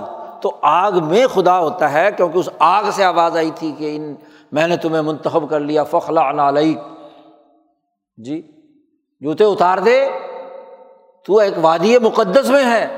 تو وہ وادی بڑی مقدس ہوگی جس میں تور کی طرح کی آگ جلتی رہے۔ جی تو اس آگ منانی شروع کر دی۔ تو یہ بھی وہ مسخ شدہ فرقہ اور گروہ ہے۔ کہ انہوں نے کہا کہ جی لوگوں کو بلانے کے لیے کیا کیا جائے؟ ایک نے مشورہ دیا اس اذان کے موقع پہ آگ جلائی جائے۔ کیونکہ جی وہ آگ جلاتے ہیں، جب آگ کا دھواں ہاں جی اوپر جائے گا اور آگ روشن ہوگی تو لوگوں کو پتہ چل جائے گا کہ بھائی کوئی اجتماعی کام ہے تو سارے دوڑے آؤ مسجد میں۔ یہ مشورہ بھی دیا گیا۔ تو آپ بتلائیے کہ جو ہاں جی تور پہاڑ کی آگ سے آگ جالی بنا لی بھائی وہ آگ تو اللہ تعالیٰ کی تھی۔ اللہ تعالیٰ کی طرف سے نازل شدہ تجلی تھی۔ اس کی جگہ پر ویسی خود ساختہ آگ جلا کر کہتے ہیں کہ یہ اس آگ سے تعلق رکھتی۔ تو ایسے لوگوں کی بات کیسے مانی جا سکتی؟ تو آپ صلی اللہ علیہ وسلم نے سمجھایا کہ یہ آرا اس مقصد کے لیے نہیں ہو سکتی کہ جو مقصد اح دن سرات المستقیم، حیال صلاح اور حیال الفلاح کے لیے متعین کیا گیا۔ ہے رائے وہ ہونی چاہیے کہ جو کسی نظریے اور کسی ضرورت کے مقاصد کو پورا کرنے کے حوالے سے حقیقی طور پر اپنا کردار ادا کرے، یہ رائے سازی کا طریقہ سمجھا آپ صلی اللہ علیہ وسلم نے فرمایا کہ بھی سوچو، غور و فکر کرو، مجلس برخاست کر دی۔ اپنی رائے آپ صلی اللہ علیہ وسلم نے ظاہر نہیں فرمائی، کیونکہ مسئلہ جن کا ہے، ان کی ذہنی پرواز کہاں تک جا رہی ہے؟ اب آپ ذرا اندازہ لگائیں، اگر ہم پچھلی گفتگو کو سامنے رکھیں کہ جتنی بھی آرات تھیں یا تخیلات تھے، یا توہمات تھے، یا احساسات تھے، یا مسخ شدہ اقلیات تھی تعقلات تھے۔ جی تینوں دائروں سے رائے بنائی تھی انہوں نے۔ وہ حجت اور برہان یعنی جو جس مقصد کے لیے بلایا جا رہا ہے، نماز کا مقصد، جو فلاح اور صلاح کا مقصد ہے اس مقصد کو پورا کرنے کے تناظر میں وہ ایک حجت نہیں ہے۔ اس میں کمی ہے کہ ایک رائے توہم کی بنیاد پر ہے۔ یہ توہم ہی ہے نا کہ جو تور پر تن آگ تھی وہ آگ جو ہے، ہم جلا لیں تو وہ بھی گویا کہ خدا ہی آگ ہوگی۔ تو خدا اس میں سے بولے گا اور ہم خدا کے سامنے اس آگ کو سجدہ کریں گے، آگ کو سجدہ کریں گے۔ موسا علیہ السلام سے جوتے اتروا لیے گئے۔ اگر اس آگ کے چاروں طرف تو ہمیں بھی آگ جلا کر جوتے اتار کر آگ پر لانا چاہیے۔ تو یہ توہم تھا نا۔ حقیقت کی بات، کیونکہ ہر جگہ تو آگ جو ہے وہ خدائی مقاصد کے لیے نہیں ہے ہو سکتی۔ دوسروں نے کیا ہے؟ جو یہودیوں اور عیسائیوں نے جو نقارہ بجانے کا کام تھا، بھائی انسانیت کی کام کر رہے ہو اور تم ڈھول پیٹ رہے ہو۔ امبیا تو آئے ہیں لایانی اور فضول کام کو چھوڑنے کے لیے، چھڑانے کے لیے۔ میں اس لیے بھیجا گیا ہوں کہ میں معازف گانے بجانے کی چیزوں کو توڑ دوں۔ آپ صلی اللہ علیہ وسلم فرماتے ہیں، تو وہی گانے بجانے کی ڈھولکی تم نے بجانی شروع کر دی۔ بلا رہے ہیں انسانیت کے لیے۔ جی جیسے یہاں بھی گھنٹیاں بجانا شروع کرتے ہیں۔ پارلیمنٹ کا اجلاس ہو رہا ہے جی۔ جی۔ کیا مطلب؟ کوئی طریقہ ہے؟ اچھا جی اسی طریقے سے کیا ہے؟ ایک مشورہ یہ بھی آیا تھا کہ جی وہ ایک سینگ جو ہے، اس آگے سے کھلا ہوا، پیچھے سے تنگ، تو اس کے اندر آواز نکالی جائے، جیسے اسپیکر بنا ہے تو اس طرح سے ایک آدمی پورے اس کے اندر کیا ہے، پھر رہا ہو۔ تو وہ اعلان کرتا پھرے کیا ہو بھائی، نماز کے لیے۔ تو دیکھنا یہ کہ رائے کس بنیاد پر ہے؟ کیا جس کام کے لیے مشورہ ہو رہا ہے، اس کام کے جو مقاصد اور اہداف ہیں، ان کو پورا کرنے کے حوالے سے یہ رائے ہے؟ اس سے میل کھاتی ہے؟ اور اگر اس سے متصادم ہے، تو اس کا مطلب یہ کہ رائے ناقص ہے۔ وہ محض تحم پر ہے، محض احساسات پر ہے، محض تخیلات پر ہے، محض ناقص عقل پر ہے۔ خیالی بات ہے رائے ناقص۔ حجت ہونی چاہیے، برہان ہونی چاہیے۔ تو حضور صلی اللہ علیہ وسلم نے فرمایا، جاؤ سوچو۔ مجلس برخاست، خود سوچو۔ ورنہ تو آپ صلی اللہ علیہ وسلم حکم دیتے تو کون تھا جو اس کی خلاف ورزی کرتا؟ آپ صلی اللہ علیہ وسلم تو نبی ہے آپ کو تو پتا ہے کہ نماز کے لیے بلانا ہے تو کلیمات کیا ہونے چاہیے۔ جی لیکن آپ صلی اللہ علیہ وسلم نے نہیں بیان کیا۔ کہ ان کو اپنی رائے بھی تو بتائیں نا، وہ بھی کیا حجت برحان تک پہنچیں گے کہ نہیں؟ ان کی عقل بھی صحیح جگہ پر جائے گی، نہیں جائے گی؟ تو یہ رائے سازی کی سب سے بڑی بات نہیں ہے۔ جی۔ اسی لیے حضرت عمر نے ایک جملہ لکھا، حضرت ابو موسا اشری کو فف ہم ازا اد لیا کل حجا فف ہم جب تیرے سامنے کوئی مشورہ دینے والا دلیل دے، تو اس دلیل کو اچھی طرح سمجھو، پرکھو کہ یہ جو رائے دی جا رہی ہے، یہ جو حجت بنا کر پیش کی جا رہی ہے، وکیل صاحب جو دلائل دے رہے ہیں، یہ جو میڈیا رائے دے رہا ہے، اس کو اچھی طرح سمجھو کہ اس رائے کا اس معاملے سے جو معاملہ حل کیا جا رہا ہے، اس کے مطابق ہے یا نہیں۔ ابو موسا شریف کو خط لکھا ہے نا، عمر فاروق نے شاہ صاحب نے اضالت الخفا میں نقل کیا کہ اچھی طرح سمجھ دے رہے سامنے جب کوئی حجت پیش کی جائے۔ حجت اور دلیل کو پرکھنا کی ضرورت ہوتی ہے۔ تو یہاں حضور صلی اللہ علیہ وسلم نے کہا کہ بھائی تم جی یہ رائے کوئی میل نہیں کھاتی نماز کے ساتھ۔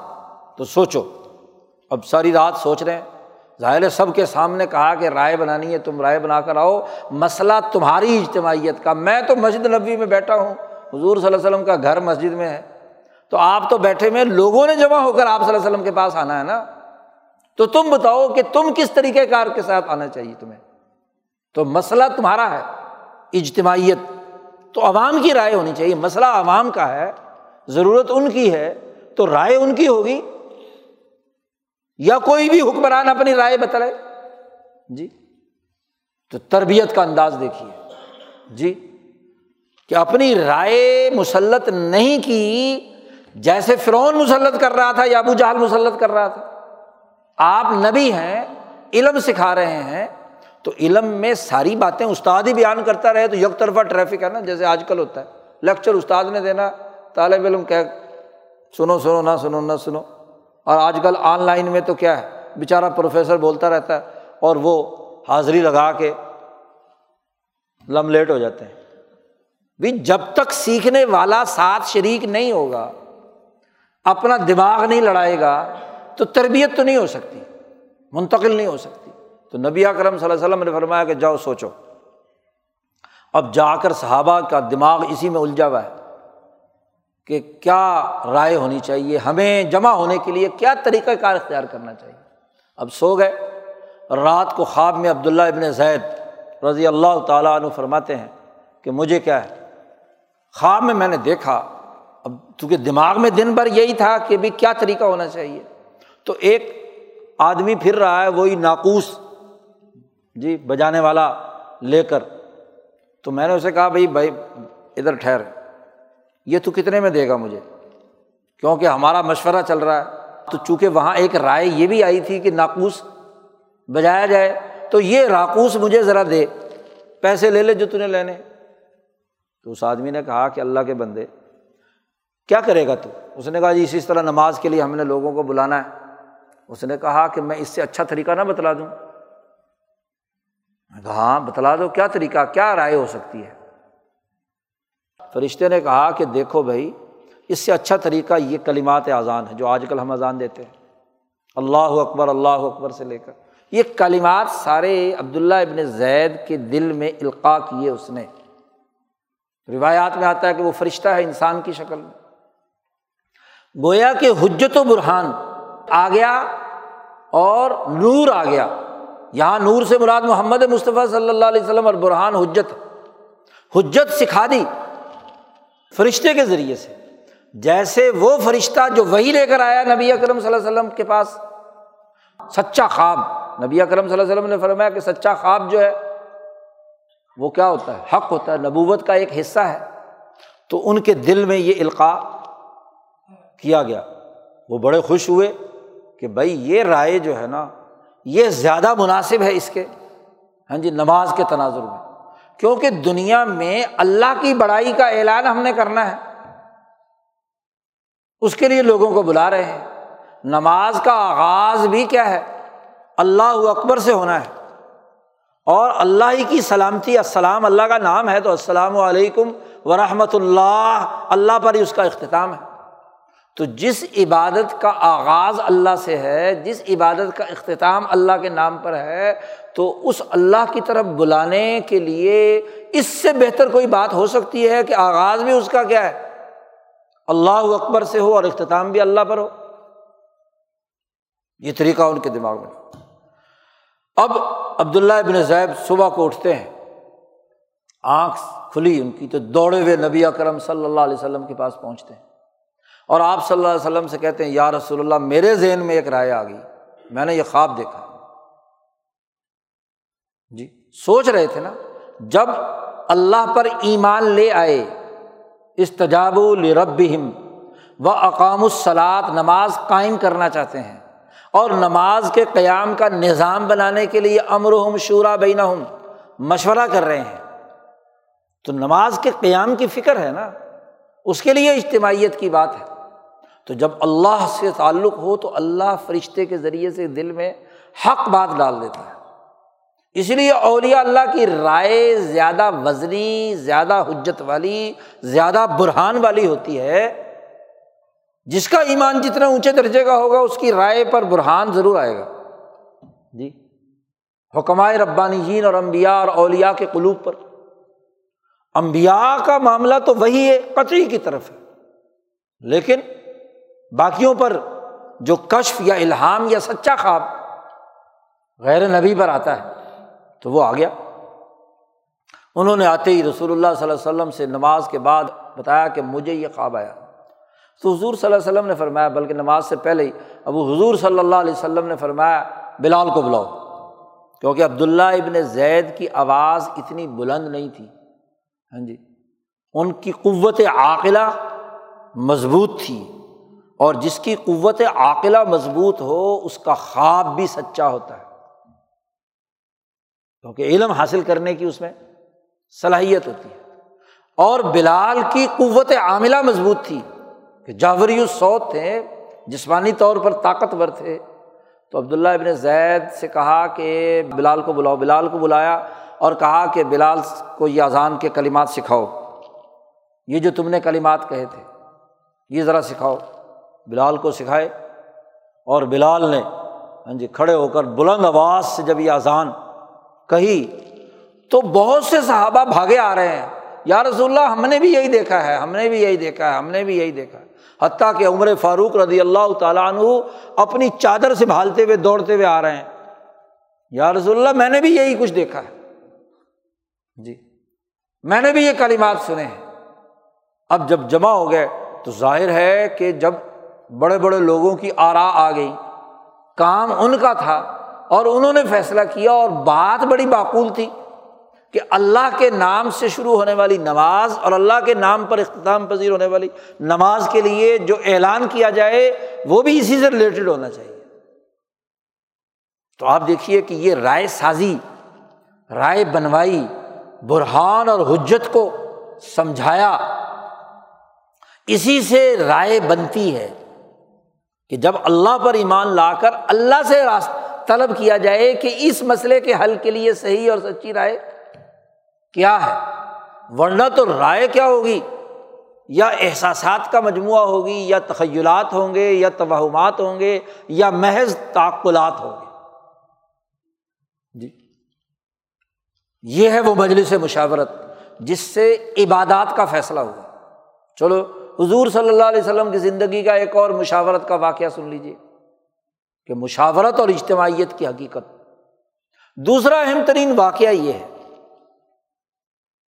کہ جب غزبۂ عہد ہوتی ہے جی بلکہ اس سے پہلے غزبۂ بدر بھی، بدر کے مقام پر جب نبی کرم صلی اللہ علیہ وسلم گئے ہیں، تو یہاں مشورہ یہ تھا کہ جو ابو سفیان کا قافلہ آ رہا، اس کو ہم نے گرفت میں لینا ہے، جو ان کے ساتھ تجارتی قافلہ ہے۔ تو اس تجارتی قافلے میں صرف ستر آدمی تھے۔ چونکہ پہلے سے جاسوسی کے ذریعے سے معلومات تھیں کہ مکے والوں کا سارا مال اس میں ہے۔ اور اس میں کیا ہے؟ صرف ستر آدمی ہے تو ستر کے مقابلے میں تین سو تیرہ بڑی طاقت ہے نا؟ جی دگنی تگنی طاقت۔ تو تگنی طاقت کے ساتھ اس قافلے کو روکنے کے لیے مدینہ سے مشورہ کر کے نبی کرم صلی اللہ علیہ وسلم نکلے ہیں۔ لیکن اللہ باغ نے کہا کہ تمہارا ارادہ تو یہ تھا کہ تم وہ تجارتی قافلہ روکو، لیکن اللہ تعالیٰ چاہتا تھا کہ جڑ کاٹ دی جائے۔ فقوت یا دابر القوم الدین ظلم جی جڑ کاٹ دی جائے۔ اب جیسے ابو سفیان کے جاسوس بھی پھر رہے تھے انہوں نے کہا کہ وہ تو رسول اللہ صلی اللہ علیہ وسلم اس ارادے سے آ رہے ہیں۔ تو ابو سفیان نے پیغام بھیج دیا مکہ۔ اور خود راستہ بدل دیا اور ابو جہل بدر پہنچ گیا۔ تو اب رسول اللہ صلی اللہ علیہ وسلم نے بدر کے میدان کے سجنے سے پہلے صحابہ کو جمع کیا، مشورہ کیا کہ بھائی میں تمہیں لے کر آیا تھا، ہمارا مشورہ یہ تھا کہ ہم تجارتی قافلے کو روکیں گے، اس کے لیے تو یہ تین سو تیرہ کی طاقت کیا ہے؟ کافی تھی۔ اب پتہ چلا ہے کہ دشمن جو ہے وہ ایک ہزار طاقت میں ہے یعنی تم سے تین گنا بڑا ہے۔ اب تم بتاؤ، اپنے دل سے، اپنی رائے سے، اپنی حجت سے، اپنے برہان سے کہ تم مقابلہ کرنے کے لیے تیار ہو یا نہیں۔ اگر تمہارا ارادہ نہیں ہے تو ہم واپس چلتے۔ اور اگر تمہارا ارادہ ہے تو چلو، مقابلہ کرتے۔ ہیں اب نبی کرم صلی اللہ علیہ وسلم نے جب مشورہ کیا تو مہاجرین جو صحابہ تھے، انہوں نے تو بڑھ چڑھ کر کہا، کیونکہ وہ تو مکے سے نکلے ہوئے تھے ویسے ہی۔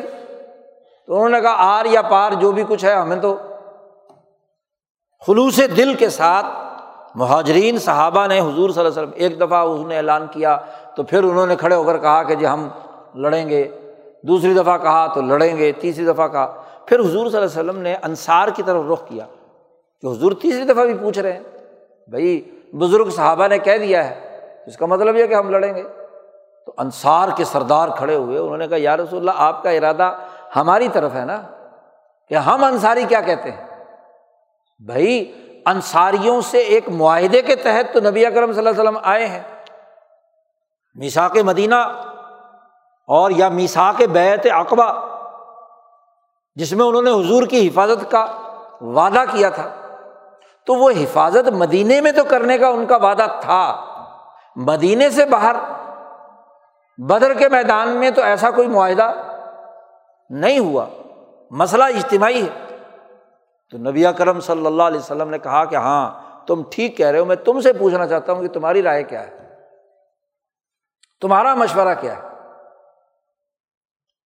تو انہوں نے کہا، یا رسول اللہ، ہم آپ کے بارے میں یا آپ کو یہ نہیں کہیں گے جو موسا علیہ السلام کو ان کی قوم نے کہا تھا کہ انت و ربو کا فقات انا قائد کہ تم اور تمہارا رب جا کر لڑو اور ہم تو یہاں بیٹھے ہیں۔ ہم بھی لڑیں گے۔ تین سو تیرہ نے خلوص قلب سے ایسی حجت و برحان ان کے قلب پر نازل ہوئی۔ بات سمجھ میں آ گئی۔ کہ یہ وقت کی نزاکت کا تقاضا ہے کہ ہمارے پاس اب اس کے علاوہ کوئی اور آپشن، جب میدان جنگ میں آ گئے، دشمن کے مقابلے پر آ گیا اور دشمن سامنے کھڑا ہے، تو پشت پھیر کر بھاگنا اب اگر واپس جاتے ہیں تو یہ جنگی اصولوں کی خلاف ورزی ہے۔ اور اگر واپس چلے گئے تو پھر ہم مدینے میں بھی نہیں رہ سکیں گے۔ کیونکہ ان مکے والوں کے دماغ کے مطابق ہم بھی ان کے مجرم ہیں کہ ہم نے نبی کرم صلی اللہ علیہ وسلم کو یہاں پر رکھا ہے۔ جیسا کہ بخاری کی روایت میں آتا ہے کہ سعد ہی بدر سے پہلے عمرہ کرنے کے لیے مکہ گئے تھے۔ تو میاں ابن خلف کے ساتھ جب حرم کے اندر داخل ہوئے تو ابو جہل کی نظر پڑ گئی۔ انہوں نے کہا وہ تم وہی ہو نا؟ جنہوں نے ہمارے جو یہاں سے بھاگے ہوئے لوگ ہیں، ان کو تم نے پناہ دے رکھی ہے۔ تم کیسے امن سے یہاں عمرہ کر رہے ہو؟ تو میاں ابن خلف بول پڑا کہ میری ان کے ساتھ پہلے سے دوستی ہے، تو میں ان کو کرا رہا ہوں۔ تو امیہ نے سپورٹ کی، تو ساتھ جو ہے، ان سے لڑائی کا معاملہ، لیکن وہاں بھی تو تکار ہو گئی۔ جی۔ اور سعد نے کہا کہ میں رسول اللہ صلی اللہ علیہ وسلم سے سنا ہے کہ تم اور فلاں فلاں فلاں، اور امیہ بھی جو ساتھ دوست لے کر آیا تھا تم بھی قتل ہو گئے اور وہ بھی صحرا میں قتل ہو گئے تمہاری لاش ریت کے اندر تڑپتی بھی ہوگی۔ تو میاں ابن خلف نے اپنی بیوی سے جا کر کہا کہ تمہیں پتہ ہے کہ یہ جو میرا دوست آیا سعد، یہ محمد صلی اللہ علیہ وسلم کی یہ بات نقل کر رہا ہے کہ انہوں نے کہا ہے کہ تم قتل ہو گئے صحرا میں، تو نبی ہے اور نبی جھوٹا نہیں ہو سکتا۔ اس لیے میں نکلوں گا انہیں مکہ سے تاکہ نہ سہارا میں جاؤں گا، نہ قتل ہوں گا۔ تو لڑائی تو تھی نا۔ سعد کو پتہ تھا کہ اب اگر اس میدان جنگ سے ہم جاتے ہیں، مشاورت ایک موقع پر ہو رہی ہے۔ وقت کی ایک نزاکت ہے۔ جنگی صورت حال ہے۔ میدان جنگ سج چکا ہے۔ ایسے موقع پر یہ مشورہ دینا کہ نہیں جی واپس جاؤ۔ تو خلاف عقل، خلاف برحان خلاف حجت۔ اس لیے انہوں نے کہا جناب، خون بہائیں گے۔ جی، آپ کا جہاں پسینہ گرے گا، وہاں ہمارا مشاورت۔ اب جب مشاورت ہو گئی، تو پوری تین سو تیرہ کے قلوب پر جو برہان نازل ہوئی، حجت نازل ہوئی، صدق دل سے اللہ کے لیے ولزی نستجاب رب و اقام الصلاط و امرحم شورا بین مشاورت کے ساتھ مقابلہ ہوا۔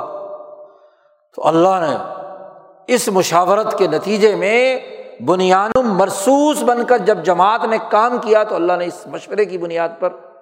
ہاں جی۔ کیونکہ آپ صلی اللہ علیہ وسلم کا ارادہ تو تھا کہ دشمنوں کی جڑ کاٹنی ہے۔ تو آپ نے اپنا حکم یا اپنی رائے مسلط، جنہوں نے لڑنا ہے، ان کی رائے سامنے آئی۔ تو اللہ نے خوشی کا اظہار کیا کہ اللہ تعالیٰ پسند کرتا ہے، ان اللہ یحب الدین یوقاتل النفی سبیلی صفن کان بنیاد مرسوس۔ اب اس لڑائی کا تعلق بھی مہاجرین کی ضرورت سے تھا، ان کی ضرورت تھی۔ خود نبی کی حفاظت تو اللہ میاں نے فرشتے رکھے ہوئے ضرورت تھی مہاجرین کی، اس ضرورت کی بنیاد پر۔ اور خود ان انصار کی ضرورت تھی۔ تو اس لیے آپ صلی اللہ علیہ وسلم نے ان سے مشورہ کیا، ان کی رائے سے جنگ لڑی۔ جی۔ اسی طرح آپ دیکھیے غزبہ یہود کے موقع پہ جنگی معاملہ ہے۔ اور وہاں تو خود اللہ پاک نے حکم دیا حضرت محمد مصطفیٰ صلی اللہ علیہ وسلم کو کہ شاہ ور ہوم فل امر سورہ حال بدل گئی کہ مکے کی طاقت اب بدر کا بدلا لینے کے لیے پوری توانائی کے ساتھ مدینے پر حملہ آور ہے۔ اب مدینے کے دفاع کا معاملہ بھی ہے اور بہادری اور دلیری کا معاملہ بھی ہے کہ باہر نکل کر اگر لڑیں گے تو دشمن پر کیا ہے؟ رو پیدا ہوا اب آپ دیکھیے، مجلس مشاورت کا حکم دیا اللہ نے۔ اور امام ابو بکر جساس راضی احکام القرآن میں کہتے ہیں کہ یہ جو شاور ہم فل امر جو ہے، یہ واجب حکم ہے نبی اکرم صلی اللہ علیہ وسلم پر۔ جی علامہ ابن کثیر نے لکھا ہے کہ جی وہ جی ان کے تطیب قلوب دل کو مطمئن کرنے کے لیے آپ صلی اللہ علیہ وسلم سے کہا ہے، مشورہ کرو۔ ورنہ تو نبی کا فیصلہ آخری ہے۔ یہ تو نتیجے کی بات ہے۔ امام ابو اگر جساس کہتے ہیں کہ یہ تطیب قلوب یعنی ویسے ہی ہاں جی لوگوں کو خوش کرنے کے لیے مشورہ کرنا یہ نبی کی شان کے خلاف بات ہے۔ کہ جی صرف رائے تو وہی ہوگی جو نبی کی ہوگی اور باقی ان کو ویسے ہی مطمئن کرنے کے لیے چلو جی مشورہ کرو۔ ایسی بات نہیں۔ حضرت سندھی رحمۃ اللہ علیہ فرماتے ہیں کہ ابو امام ابو بکر جساس کی یہ رائے بڑی اہمیت رکھتی ہے کہ خود یہ اپنی رائے دیں اس لیے آپ کو حکم دیا شاہ ور ہو۔ آپ مشورہ کیجیے ان سے۔ تو آپ صلی اللہ علیہ وسلم نے مشورہ کیا۔ اب آپ دیکھیے، معاملہ یہ درپیش ہے کہ مدینے کے تین طرف، دو طرف پہاڑ ہیں ہررا ہررا تعین جنہیں کہا جاتا ہے۔ ہاں جی۔ اور ایک طرف اوپر بلند پہاڑ ہے اونچے۔ جی۔ اور پھر تیسری طرف جو ہے وہ عہد ہے، جو ڈلوان ہے۔ وہی راستہ ہے مدینے میں داخل ہونے کا۔ عہد کے دونوں طرف سے راستہ ہے مدینے میں آنے جانے کا۔ وادی ہے، وادی بہتی ہے تو ان کے اندر سے لوگ چل کر آتے ہیں۔ تو اب مشورہ ہوا کہ اس پورے منظر نامے میں کیا اقدام کرنا چاہیے؟ آپ صلی اللہ علیہ وسلم نہیں فرما رہے کچھ بھی۔ مشورہ دو۔ اب صورت حال کو بھانپ کر، جو سینئر ترین لوگ ہیں، وہ رائے دے رہے ہیں کہ ہمیں دفاعی جنگ لڑنی چاہیے۔ مدینے کے اندر رہیں اور وہ جب حملہ کریں گے تو ہمیں دفاع کرنا چاہیے۔ جی۔ جو اس حقیقت کے تو زیادہ قریب تھا۔ کہ جانی نقصان کم سے کم ہوگا۔ باہر نکل کر لڑیں گے تو جانی نقصان کا اندیشہ ہے۔ لیکن جوان صحابہ وہ کہتے ہیں کہ نہیں جی ہمیں تو باہر نکل کر لڑنا ہے۔ غزوہ بدر کے جو نتائج سامنے آئے تھے، غلبہ ہو گیا تھا۔ تو جو لوگ بدر میں شریک نہیں ہوئے تھے نوجوان، انہوں نے رائے دی کہ نہیں، باہر جنگ لڑنی چاہیے جا کر۔ کیوں؟ وجہ یہ ہے کہ اگر باہر سے حملہ آور ہوا ہے، آپ صلی اللہ علیہ وسلم نے فورم پہ جب رائے رکھی ان نوجوانوں نے کہ باہر سے جب حملہ آور ہو رہا ہے ایک آدمی، آپ اگر دبک کر بیٹھ جائیں، دفاعی جنگ لڑیں، تو اس کی ہمت بڑھے گی۔ تو ضرورت ہے کہ باہر جا کر اپنا روب ان کے اوپر پیدا کریں اور پیدا کر کے اس بات کا اظہار کریں کہ ہم کوئی کمزور تھوڑے ہی ہیں۔ آرا دونوں کی ہیں۔ لیکن اب ان جوانوں کے دماغ کے اندر دل میں یہ بات ہے۔ آپ صلی اللہ علیہ وسلم نے بھی پرکھنے کے لیے رائے دی کہ کیوں نہ دفاعی کام کر لیں۔ کیونکہ نوجوان اور باقی لوگ جو افرادی قوت تھوڑی ہے۔ تو اور یہ مشورے کا اصول ہے کہ بھائی جب دوسروں کو ساتھ کام میں شریک کرنا ہے تو ان کی کھلی رائے ہونی چاہیے۔ کسی دباؤ سے وہ رائے قائم نہ کریں۔ تو اس لیے رسول اللہ صلی اللہ علیہ وسلم نے اس حکمت کے تحت اپنی رائے کا اظہار کیا کہ چلو جانی نقصان کیونکہ رحمۃ اللہ عالمین ہے کہ جانی نقصان نہ ہو۔ جی۔ لیکن جو جنگی صورت حال کا تقاضا تھا کہ وہ اتنی دور سے پندرہ دنوں کا سفر طے کر کے مکے کی فوج آ کر مدینے پر حملہ آور ہو رہی ہے اور مدینے والے صرف دفاعی جنگ لڑے تو دنیا بھر کے قبائل تو دیکھ رہے ہیں نا کہ بھی ان دونوں میں جو خاص طور پر بدر کے بعد تو مدینے کی ریاست کی ایک شناخت قائم ہو چکی تھی کہ اب ان کا ٹاکرا کس بنیاد پر ہوگا؟ کیا نوعیت لیے ہوئے ہوگی تو ایسے میں ہاں جی دفاعی کے بجائے اقدامی جنگ لڑنے کی ضرورت تھی۔ تو جب جوان صحابہ کے قلوب متفق ہو گئے کہ ہم جان دینے کے لیے، کیونکہ جو بزرگ صحابہ ہیں وہ تو پہلے سے ہی جانصار تھے یعنی جو بدر میں شریک ہو چکے تھے، ان کے ایمان کی پختگی اور حجت تو پہلے سے برہان طے ہو چکا تھا۔ وہ جو نئے نوجوان تھے جو بدر میں شریک نہیں ہوئے، ان کے قلوب کی حالت دیکھنی تھی کہ ان کی رائے کہاں تک پہنچتی ہے۔ تو انہوں نے جب اپنی رائے دی، تو آپ صلی اللہ علیہ وسلم نے وہ رائے قبول کر لی۔ کہ حقائق کے تناظر میں یہی بات ہے کہ ان کی جڑ کاٹنے کے لیے ان پر روب پیدا کیا جائے۔ وہ قذافہ فی قلوب عمر روب تو باہر نکل کر دشمن کو پتہ چلے کہ یہ اتنے ابھی کمزور نہیں ہے کہ یہ دفاعی کام کریں گے، یہ اقدامی طور پر میدان میں آئیں گے۔ تو نبی کرم صلی اللہ علیہ وسلم نے یہ فیصلہ فرما لیا۔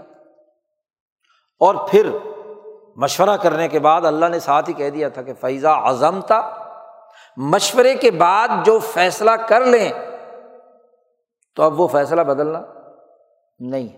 فتوکل اللہ پھر اللہ پر بھروسہ کرے جی۔ اب نبی کرم صلی اللہ علیہ وسلم ہتھیار پہن کر اپنے عزم اور ارادے سے باہر آئے، تو بزرگ صحابہ نے جوانوں سے سمجھایا کہ بھائی تم نے ہاں جی حضور صلی اللہ علیہ وسلم نے بھی مشورہ دیا تھا، ہم نے بھی دیا تھا، تو یہ باہر جاؤ گے تو نقصان بڑا ہوگا۔ تو اس لیے آپ رسول اللہ صلی اللہ علیہ وسلم آئیں تو ان سے کہہ دینا کہ جی ٹھیک ہے، جیسے آپ کی رائے ہو ہم جی اس کے مطابق کیا ہے؟ مدینے میں بند ہو کر جنگ لڑ لیتے ہیں، دفاعی جنگ لڑ لیتے ہیں، تاکہ آپ کی بات کی خلاف ورزی نہ ہو۔ آپ صلی اللہ علیہ وسلم تشریف لائے تو جوان صحابہ نے یہ بات کہی جو بدر میں شریک نہیں ہوئے تھے۔ تو رسول اللہ صلی اللہ علیہ وسلم نے فرمایا کہ نبی جب فیصلہ کر لیتا ہے تو فیصلہ نافذ کر کے چھوڑتا ہے۔ فیصلے روز بدلے جاتے ہیں کوئی۔ جب مجلس مشاورت تھی، اس میں رائے آتی تو بات تھی، اب عزم کر لیا۔ عمر فاروق نے ابو موسا اشری سے کہا، خط لکھا کہ جو فیصلہ کر لیا جائے، اس کا زبان سے ادا کرنا کافی نہیں ہے جب تک کہ اس پر عمل درآمد نہ ہو۔ جی نفاذ اس کا ضروری ہے۔ کوئی اتھارٹی فیصلہ کرنے کے بعد نفاذ کرنے کی طاقت نہیں رکھتی۔ اپنے فیصلے روز بدل دیتی ہے۔ کبھی جماعت کل عدم ہے تو کبھی کیا ہے؟ کل موجود ہے۔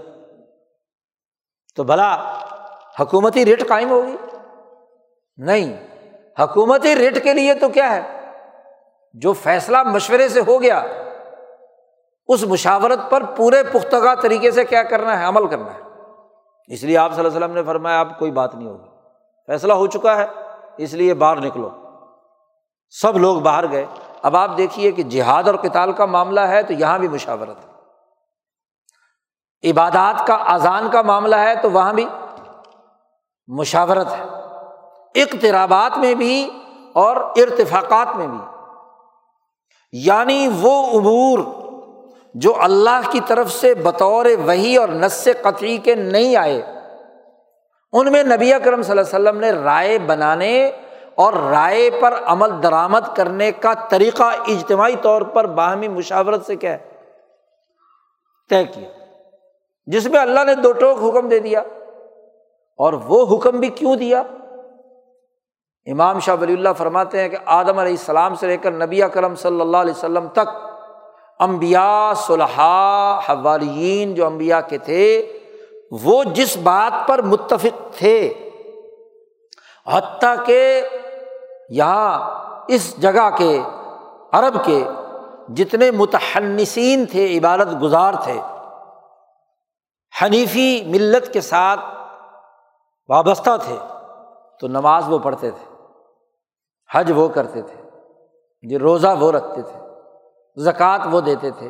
ان چار باتوں پر گویا کے اجماع عالم ہوا ہوا ہے۔ تو اس اجماع کی بنیاد پر، اس اتفاق کی بنیاد پر، اس اجتماعی مشاورت کی بنیاد پر اللہ نے کہا کہ عقیم الصلاط و آت الزکوٰۃ اسی طرح کہا، کتب علیکم السیام و عطم الحج العمرۃ۔ اللہ چار عبادتیں۔ یہ گویا کہ متفقہ چیزیں تھیں۔ انہیں کا اللہ نے حکم دیا۔ لیکن ان پر عمل درآمد کیسے کرنا ہے؟ نماز کیسے پڑھنی ہے؟ تو وہ رسول اللہ صلی اللہ علیہ وسلم نے سمجھا دی، جبرائیل امین نے آپ کو سکھا دی، آپ نے صحابہ کو سکھا دی، اس کا ایک سسٹم دے دیا۔ زکوٰۃ کیسے، کب، کتنی مقدار، کتنی مدت کے بعد دینی ہے؟ تو امام شاہ ولی اللہ فرماتے کہ اس حوالے سے بھی اقوام عالم جن پر متفق تھی کہ ٹیکس سالانہ لیا جاتا تھا، تو زکوٰۃ بھی کیا ہوگی؟ سال کے بعد ہوگی۔ سال سے پہلے روزے رکھتے تھے، تو اس کے لیے ایک مہینہ مقرر کر کے ایک سسٹم اللہ نے بتا دیا شاہ الرمضان اللہ انضلفی القرآن، نبی اکرم صلی اللہ علیہ وسلم نے اس آیت کو سامنے رکھ کر رمضان کے مہینے کو مقرر کر دیا۔ تفصیلات شاہ صاحب کی کتابوں میں موجود ہیں، حجت اللہ میں۔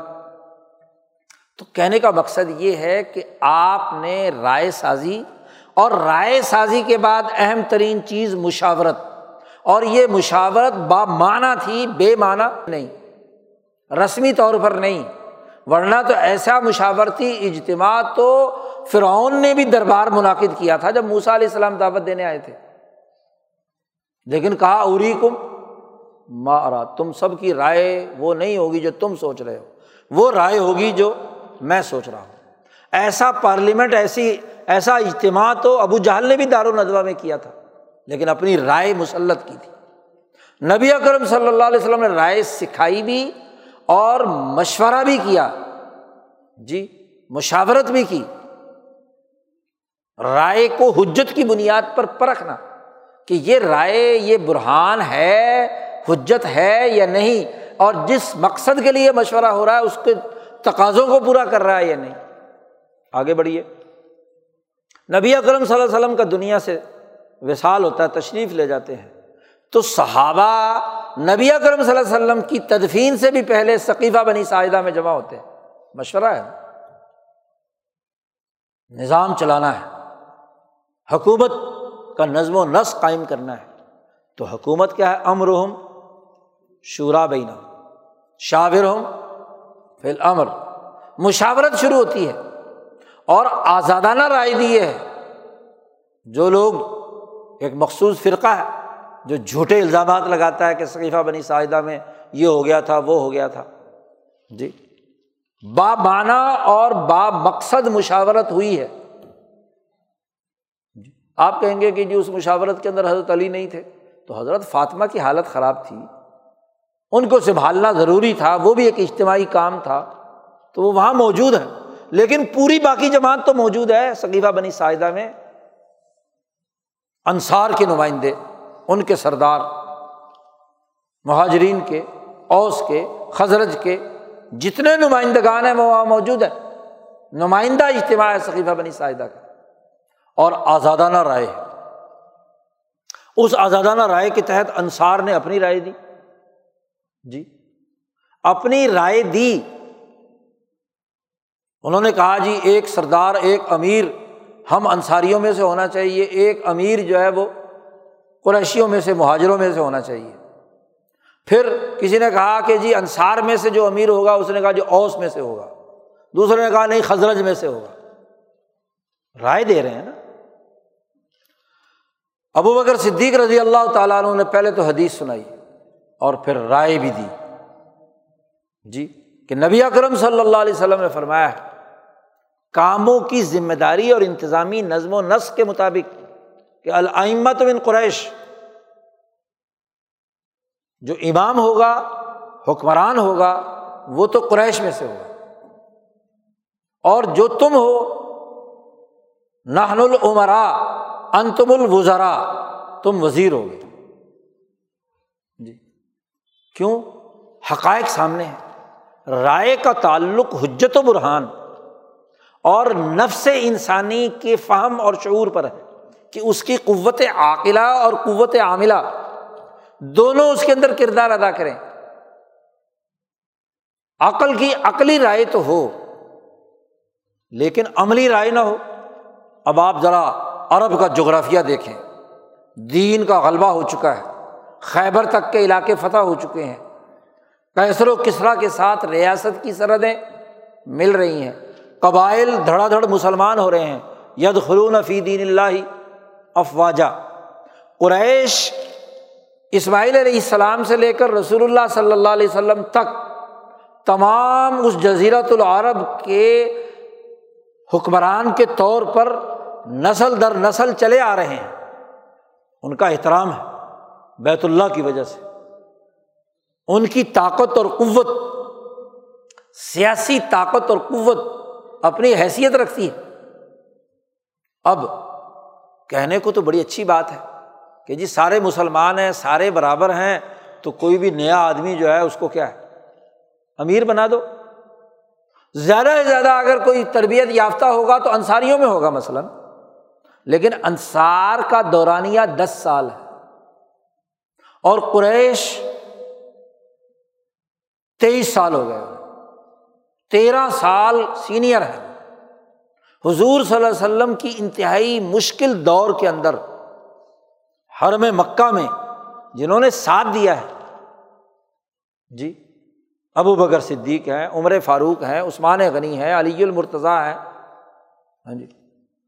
اور اسی زمانے سے ان لوگوں کی، جو ان میں سے قریش کے لوگ ہیں، ان کی جو سیادت اور قیادت اور ان کی عزت اور احترام ہے، وہ دوسروں کے مقابلے میں کیا ہے؟ اب پوری قوموں کو لے کر چلنا ہے۔ دین آیا ہے کل انسانیت اور کل قومی۔ تو تمام اقوام کو جوڑنے کا سلیقہ اسی کے اندر ہوگا جو انہیں جوڑنے کی کوئی تجربہ رکھتا ہوگا۔ جی۔ مدینہ کو تو ابھی کیا ہے؟ دس سال ہوئے ہیں اور یہاں کی قیادت ان دس سالوں میں بھی نبی اکرم صلی اللہ علیہ وسلم نے کی جو قریشی ہے جی تو اب اس کا لازمی تقاضا یہ تھا کہ کیا قریش میں سے آئمہ ہونے چاہیے۔ قریش میں سے آئمہ جب اس بات پر اتفاق ہو گیا کہ قریش میں سے کون ہونا چاہیے۔ تو ابو بکر صدیق رضی اللہ تعالیٰ نے کہا، میری رائے ہے کہ عمر فاروق کی کو امیر بنا دیا جائے۔ جی عمر فاروق رضی اللہ تعالیٰ عنہ نے جب یہ بات سنی تو انہوں نے کہا کہ نہیں، یہ بات درست نہیں ہے۔ میری رائے یہ ہے کہ ابو بکر صدیق کو امیر بنایا جائے۔ دلائل کیا ہے حجت کے؟ کہ ابو بکر صدیق کو رسول اللہ صلی اللہ علیہ وسلم نے اپنے مسلح پہ کھڑا کیا تھا نماز کے لیے۔ تو جو امامت سغرا کے لیے ہے، وہ امامت قبرا کے لیے بھی تو حضرت عائشہ صدیقہ جو ابو بکر کی بیٹی ہیں، حفصہ جو عمر کی بیٹی ہیں، انہوں نے رسول اللہ صلی اللہ علیہ وسلم کے مرض الوفات میں، جیسا کہ بخاری کی روایت ہے، کہ نبی اکرم صلی اللہ علیہ وسلم سے کہا کہ ابو بکر تو کمزور ہیں، وہ رونے لگیں گے اگر آپ کو مسلح پہ نہیں دیکھیں گے۔ تو عمر فاروق ذرا جلید النفس ہیں، تو عمر فاروق کو کیا ہے؟ مسلح پہ کھڑا کیا جائے۔ حضور نے فرمایا کہ نہیں، مرو ابا بکر فلی وسلم بن ابو بغر سے کہو کہ وہ نماز پڑھائیں۔ جی۔ تو ایک تو نبی اکرم صلی اللہ علیہ وسلم۔ دوسرا، عمر فاروق مکہ مکرمہ میں چھ سال بعد مسلمان ہوئے۔ اور ابو بکر صدیق پہلے دن ہی کیا ہے؟ نبی اکرم صلی اللہ علیہ وسلم۔ گویا کہ چھ سالہ تجربہ ان کا اس نظریے اور پھیلانے اور اقوام کو جوڑنے کا ان کا ہے۔ اور ابو بکر کے احترام کی حالت یہ ہے کہ جب مکے والوں نے ابو بکر صدیق کو مجبور کر دیا کہ وہ ہجرت کریں تو ہجرت کے لیے نکل کھڑے ہوئے ساز و سامان باندھا اور حبشہ جا رہے ہیں۔ جی۔ جیسے ہی ایک وادی سے گزرے تو وہاں کی ایک قوم کا بڑا سردار تھا جس کا نام ابن دغینہ تھا۔ تو ابن دغینہ نے کہا، اے ابو بکر، تم کہاں جا رہے ہو؟ انہوں نے کہا، میری قوم مجھے رہنے نہیں دینا چاہتی۔ تو میں اللہ کی زمین وسیع ہے، تو میں کہیں اور جا رہا ہوں۔ تو ابن دغینہ نے کہا، اے ابو بکر، تمہارے جیسا آدمی، ہیرا جیسا اپنی قوم کا آدمی، وہ اپنی قوم میں نہ رہے، یہ کیسے ہو سکتا ہے؟ چلو میں تمہارا، تمہاری قوم کے ساتھ کیا ہے؟ معاہدہ کراتا ہوں، معاملہ طے کراتا ہوں. تو ابن دغنا واپس لے آیا ابو بکر صدیق اور قریشیوں سے کہا کہ، تمہیں غیرت اور شرم نہیں آتی؟ ایسا فرد کسی قوم کا ہو، اس کو تم نکلنے پر مجبور کر رہے ہو، تو اس سے بڑی کوئی بات ہو سکتی ہے؟ تمہیں تو اپنے قوم کے ایسے لائق اور فائق فرد کو، جو سخی بھی ہے، لوگوں کے کام بھی آتا ہے، انسانیت کی خدمت کا اتنا بڑا اس کا ریکارڈ ہے، تو اس کو کیا ہے تم نکال رہے ہو؟ تو معاہدہ کروایا اس نے۔ یعنی ابو بکر صدیق رضی اللہ تعالیٰ نے اس جماعت میں رسول اللہ صلی اللہ علیہ وسلم کے بعد اگر کوئی سیاسی قد موجود تھا تو وہ ابو بکر صدیق کا تھا۔ تو حجت تھی نا۔ عمر فاروق نے جو رائے دی، یہ فضول لغ بات ہے جو کچھ لوگ جھوٹی باتیں کرتے ہیں کہ جی عمر فاروق نے جناب والا یوں کر دیا اور وہ کر دیا اور ابو بکر کو کیا ہے، اپنی رائے سے امیر بنا دیا، ورنہ عمارت تو فلانے کا حق تھی، فلانے کا حق تھی، یہ تخیلات یہ سب تخیلاتی رائے ہیں، توہمات۔ بھائی اس تخیل کی پابندی یا تمہاری جو رائے ہے، اس رائے کو نہ علی نے کبھی مانا۔ جی نہ کسی اور نے مانا۔ تو تمہارے تخیل کی بنیاد پر رائے بنائی جائے گی۔ تمہارے توہمات کی بنیاد پر رائے بنائی جائے گی۔ حجت ہے۔ اس حجت کی بنیاد پر عمر فاروق نے رائے دی۔ اور ایسی حجت کہ اس پر کیا ہے؟ سب جب خاموشی چھا گئی تو اب اقدام تھا۔ لوگ کہتے ہیں جی چونکہ عمر نے جلدی بیٹھ کر لی، اگر وہ نہ کرتے، تھوڑی دیر رک جاتے تو پھر لوگ آواز اٹھاتے۔ تو یہ تخیلاتی ہیں واہمیات یہ تمام توہمات ہیں اس لیے جتنے گمراہ فرقے ہیں، ان کی آرا یا توہمات پر مبنی ہے یا احساسات پر مبنی ہے یا تخیلات پر مبنی ہے یا ناقص عقل پر مبنی ہے خود ساختہ طاقت۔ تو آپ دیکھیے کہ عمر فاروق نے جب سناٹا چھا گیا، خاموشی ہو گئی، بات طے ہو گئی کہ ابو بکر ہی دلائل اتنے ہیں نا۔ حجت اور برہان وہ ہوتی ہے کہ جب وہ فورم پر پیش کی جائے تو سب خاموش ہو جائیں اور دل ان کا گواہی دے کہ ہاں بات یہی صحیح ہے۔ جی۔ چنانچہ کیا ہے؟ عمر فاروق رضی اللہ تعالیٰ عنہ نے بھا، آگے بڑھ کر، اب اقدام کرنا تھا نا بیت کا۔ تو اقدام کیا آگے کہ میں بیت کرتا ہوں؟ میں مانتا ہوں۔ تمہاری رائے یہ ہے نا کہ ابو عمر بنے تو عمر کہتا ہے کہ ابو بکر بنے تو میں ابو بکر کا ہاتھ پڑھ کے بیت کرتا ہوں۔ جیسے انہوں نے بیت کی تو کوئی زبردستی ہو رہی تھی۔ سارا کا سارا ثقیفہ بنی ساجہ ٹوٹ پڑا اور انہوں نے سب نے بیت کی۔ اور جب اس مجلس مشاورت میں ابو بکر امیر بن گئے تو پھر مسجد نبوی میں بیت عام ہوئی کہ اس پارلیمنٹ نے فیصلہ کیا ہے۔ پارلیمنٹ کے فیصلے کے مطابق تمام لوگ اس دور کے طریقۂ کار کے مطابق ابو بکر کی بیت کریں اور حضرت علی نے جا کر بھی بیت کی، فاطمہ نے بھی بیت کی۔ تمام نے بیت کی۔ کون ہے جو رہ گیا تھا پیچھے بیت سے؟ جی۔ تو مجلس مشاورت ہے نا۔ شورا کے ذریعے سے اجتماعی نظام قائم کیا۔ اور پھر حضرت عمر کا انداز اور اسلوب شاہ ولی اللہ صاحب بات نقل کرتے ہیں کہ حضرت عمر فاروق کی مجلس مشاورت کے لیے لوگوں سے بھری رہتی تھی۔ اور چاہے وہ بوڑھے تھے یا جوان تھے۔ اور تمام سے کہا جا رہا تھا کہ ہر آدمی مشورہ دے، اپنے دلائل دے۔ رائے پر کسی کی اجارہ داری نہیں ہے، چاہے وہ بوڑھا ہو یا جوان ہو، عمر کا بھی مسئلہ نہیں ہے۔ جیسے رسول اللہ صلی اللہ علیہ وسلم نے غزبۂ عہد میں جوانوں کی رائے پر فیصلہ کیا تھا نا، تو اسی انداز کو عمر فاروق نے نبھایا دس سال تک۔ انہوں نے کہا کہ جوان صحابہ بھی رائے دیں، اس بات میں نہ ہچکچائیں کہ یہ بوڑھے لوگ موجود ہیں تو ان کی موجودگی میں ہم رائے کیسے دیں؟ جی تو ان تمام کی رائے لے کر عمر فاروق ہاں جی فیصلے کرتے ہیں۔ اسی بنیاد پر نبی کرم صلی اللہ علیہ وسلم کا یہ فرمان ہے جو میں نے ابھی خطبے میں حدیث تلاوت کی، امام ترمزی یہ روایت بیان کرتے ہیں۔ حضور صلی اللہ علیہ وسلم نے فرمایا کہ جب تمہارے حکمران تم میں سے سب سے بہتر لوگ، انسانیت کی خدمت کا ریکارڈ رکھنے والے لوگ۔ اضاکانہ عمرا حکم خیار حکم خیار سے مراد کوئی نماز روزہ زیادہ نہیں۔ خیار سے مراد ہے کہ جو نماز روزہ بھی اعلیٰ ترین درجے پہ، عبادات بھی، ارتفاقات بھی، انسانیت کی خدمت کا کام بھی، امن و امان بھی تو بہترین لوگ اپنی سوسائٹی کے اگر تمہارے حکمران بنیں گے اور اغنیا حکم صبح حکم تمہارے مالدار لوگ سخی ہوں گے۔ یعنی انہوں نے اپنی محنت اور مشقت سے جو دولت کما کر غنی بنے ہیں، تو وہ انسانیت کی خدمت پر کیا ہے؟ خرچ کرتے ہیں۔ سما حکم اور وہ امرکم شورا بینکم۔ اور تمہارا نظام حکومت تمہارے مشورے سے چلے، تو زمین کا اوپر کا حصہ ظاہر العرضی خیرم بتنیہا زمین کا اوپر کا حصہ تمہارے لیے بہتر ہوگا زمین کے پیٹ سے، کہ قبر میں چلے جاؤ۔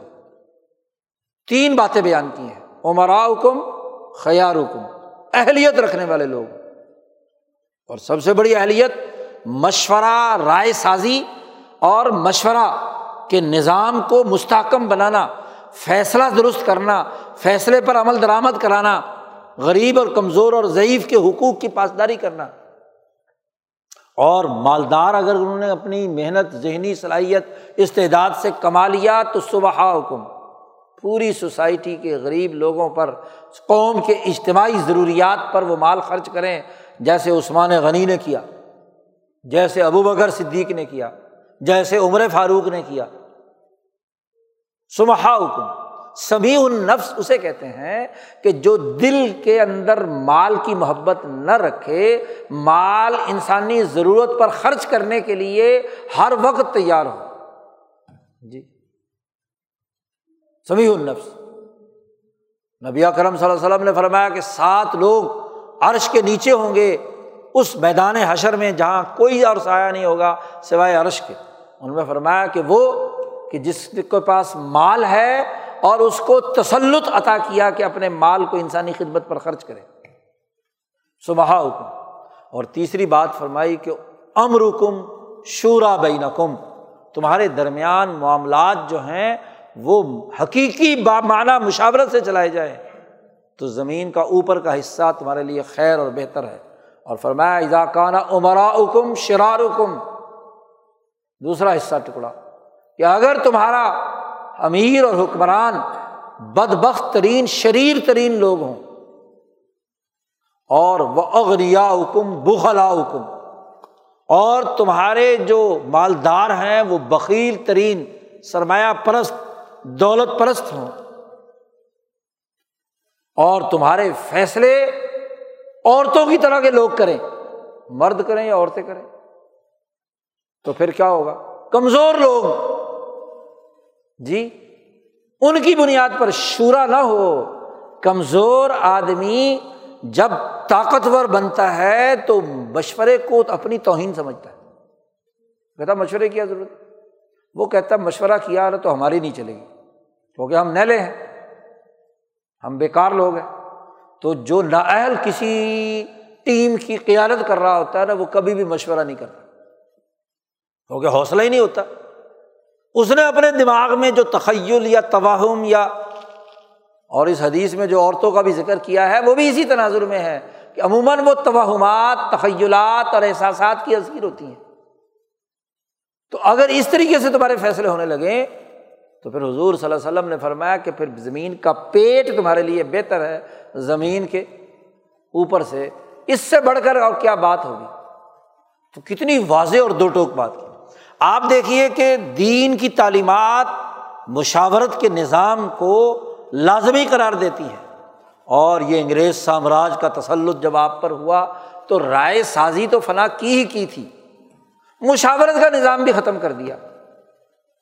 جی یہاں جو بھی اسمبلی بنی، جو بھی پارلیمنٹ کے نام سے کام کیا گیا، وہ دار الندوا کی شکل ہے۔ یا فرعون کے اس دربار کی شکل ہے۔ آپ دیکھیے، یہاں کے حکمران، یہاں کی اپوزیشن لیڈر بلکہ سو رکنی کابینہ ہوتی ہے، لیکن فیصلے کچن کیبنٹ کرتی ہے۔ وہ چار پانچ جو کسی حکمران کی چاروں طرف ہوتے ہیں، ذرا تاریخ اٹھا کر دیکھ لو۔ جی لیاقت علی خان سے لے کر عمران خان تک کے تمام وزرائے اعظم کی، ان کی کچن کیبنٹ فیصلے کرتی وہی جیسے دار الدوا میں ہوتے تھے، ویسے ہی جیسے فرعون کے یہاں ہوتے تھے۔ انیس سو سینتیس کی اسمبلی سے لے کر انیس سو سینتالیس تک انگریزوں نے جو یہاں نظام دیا۔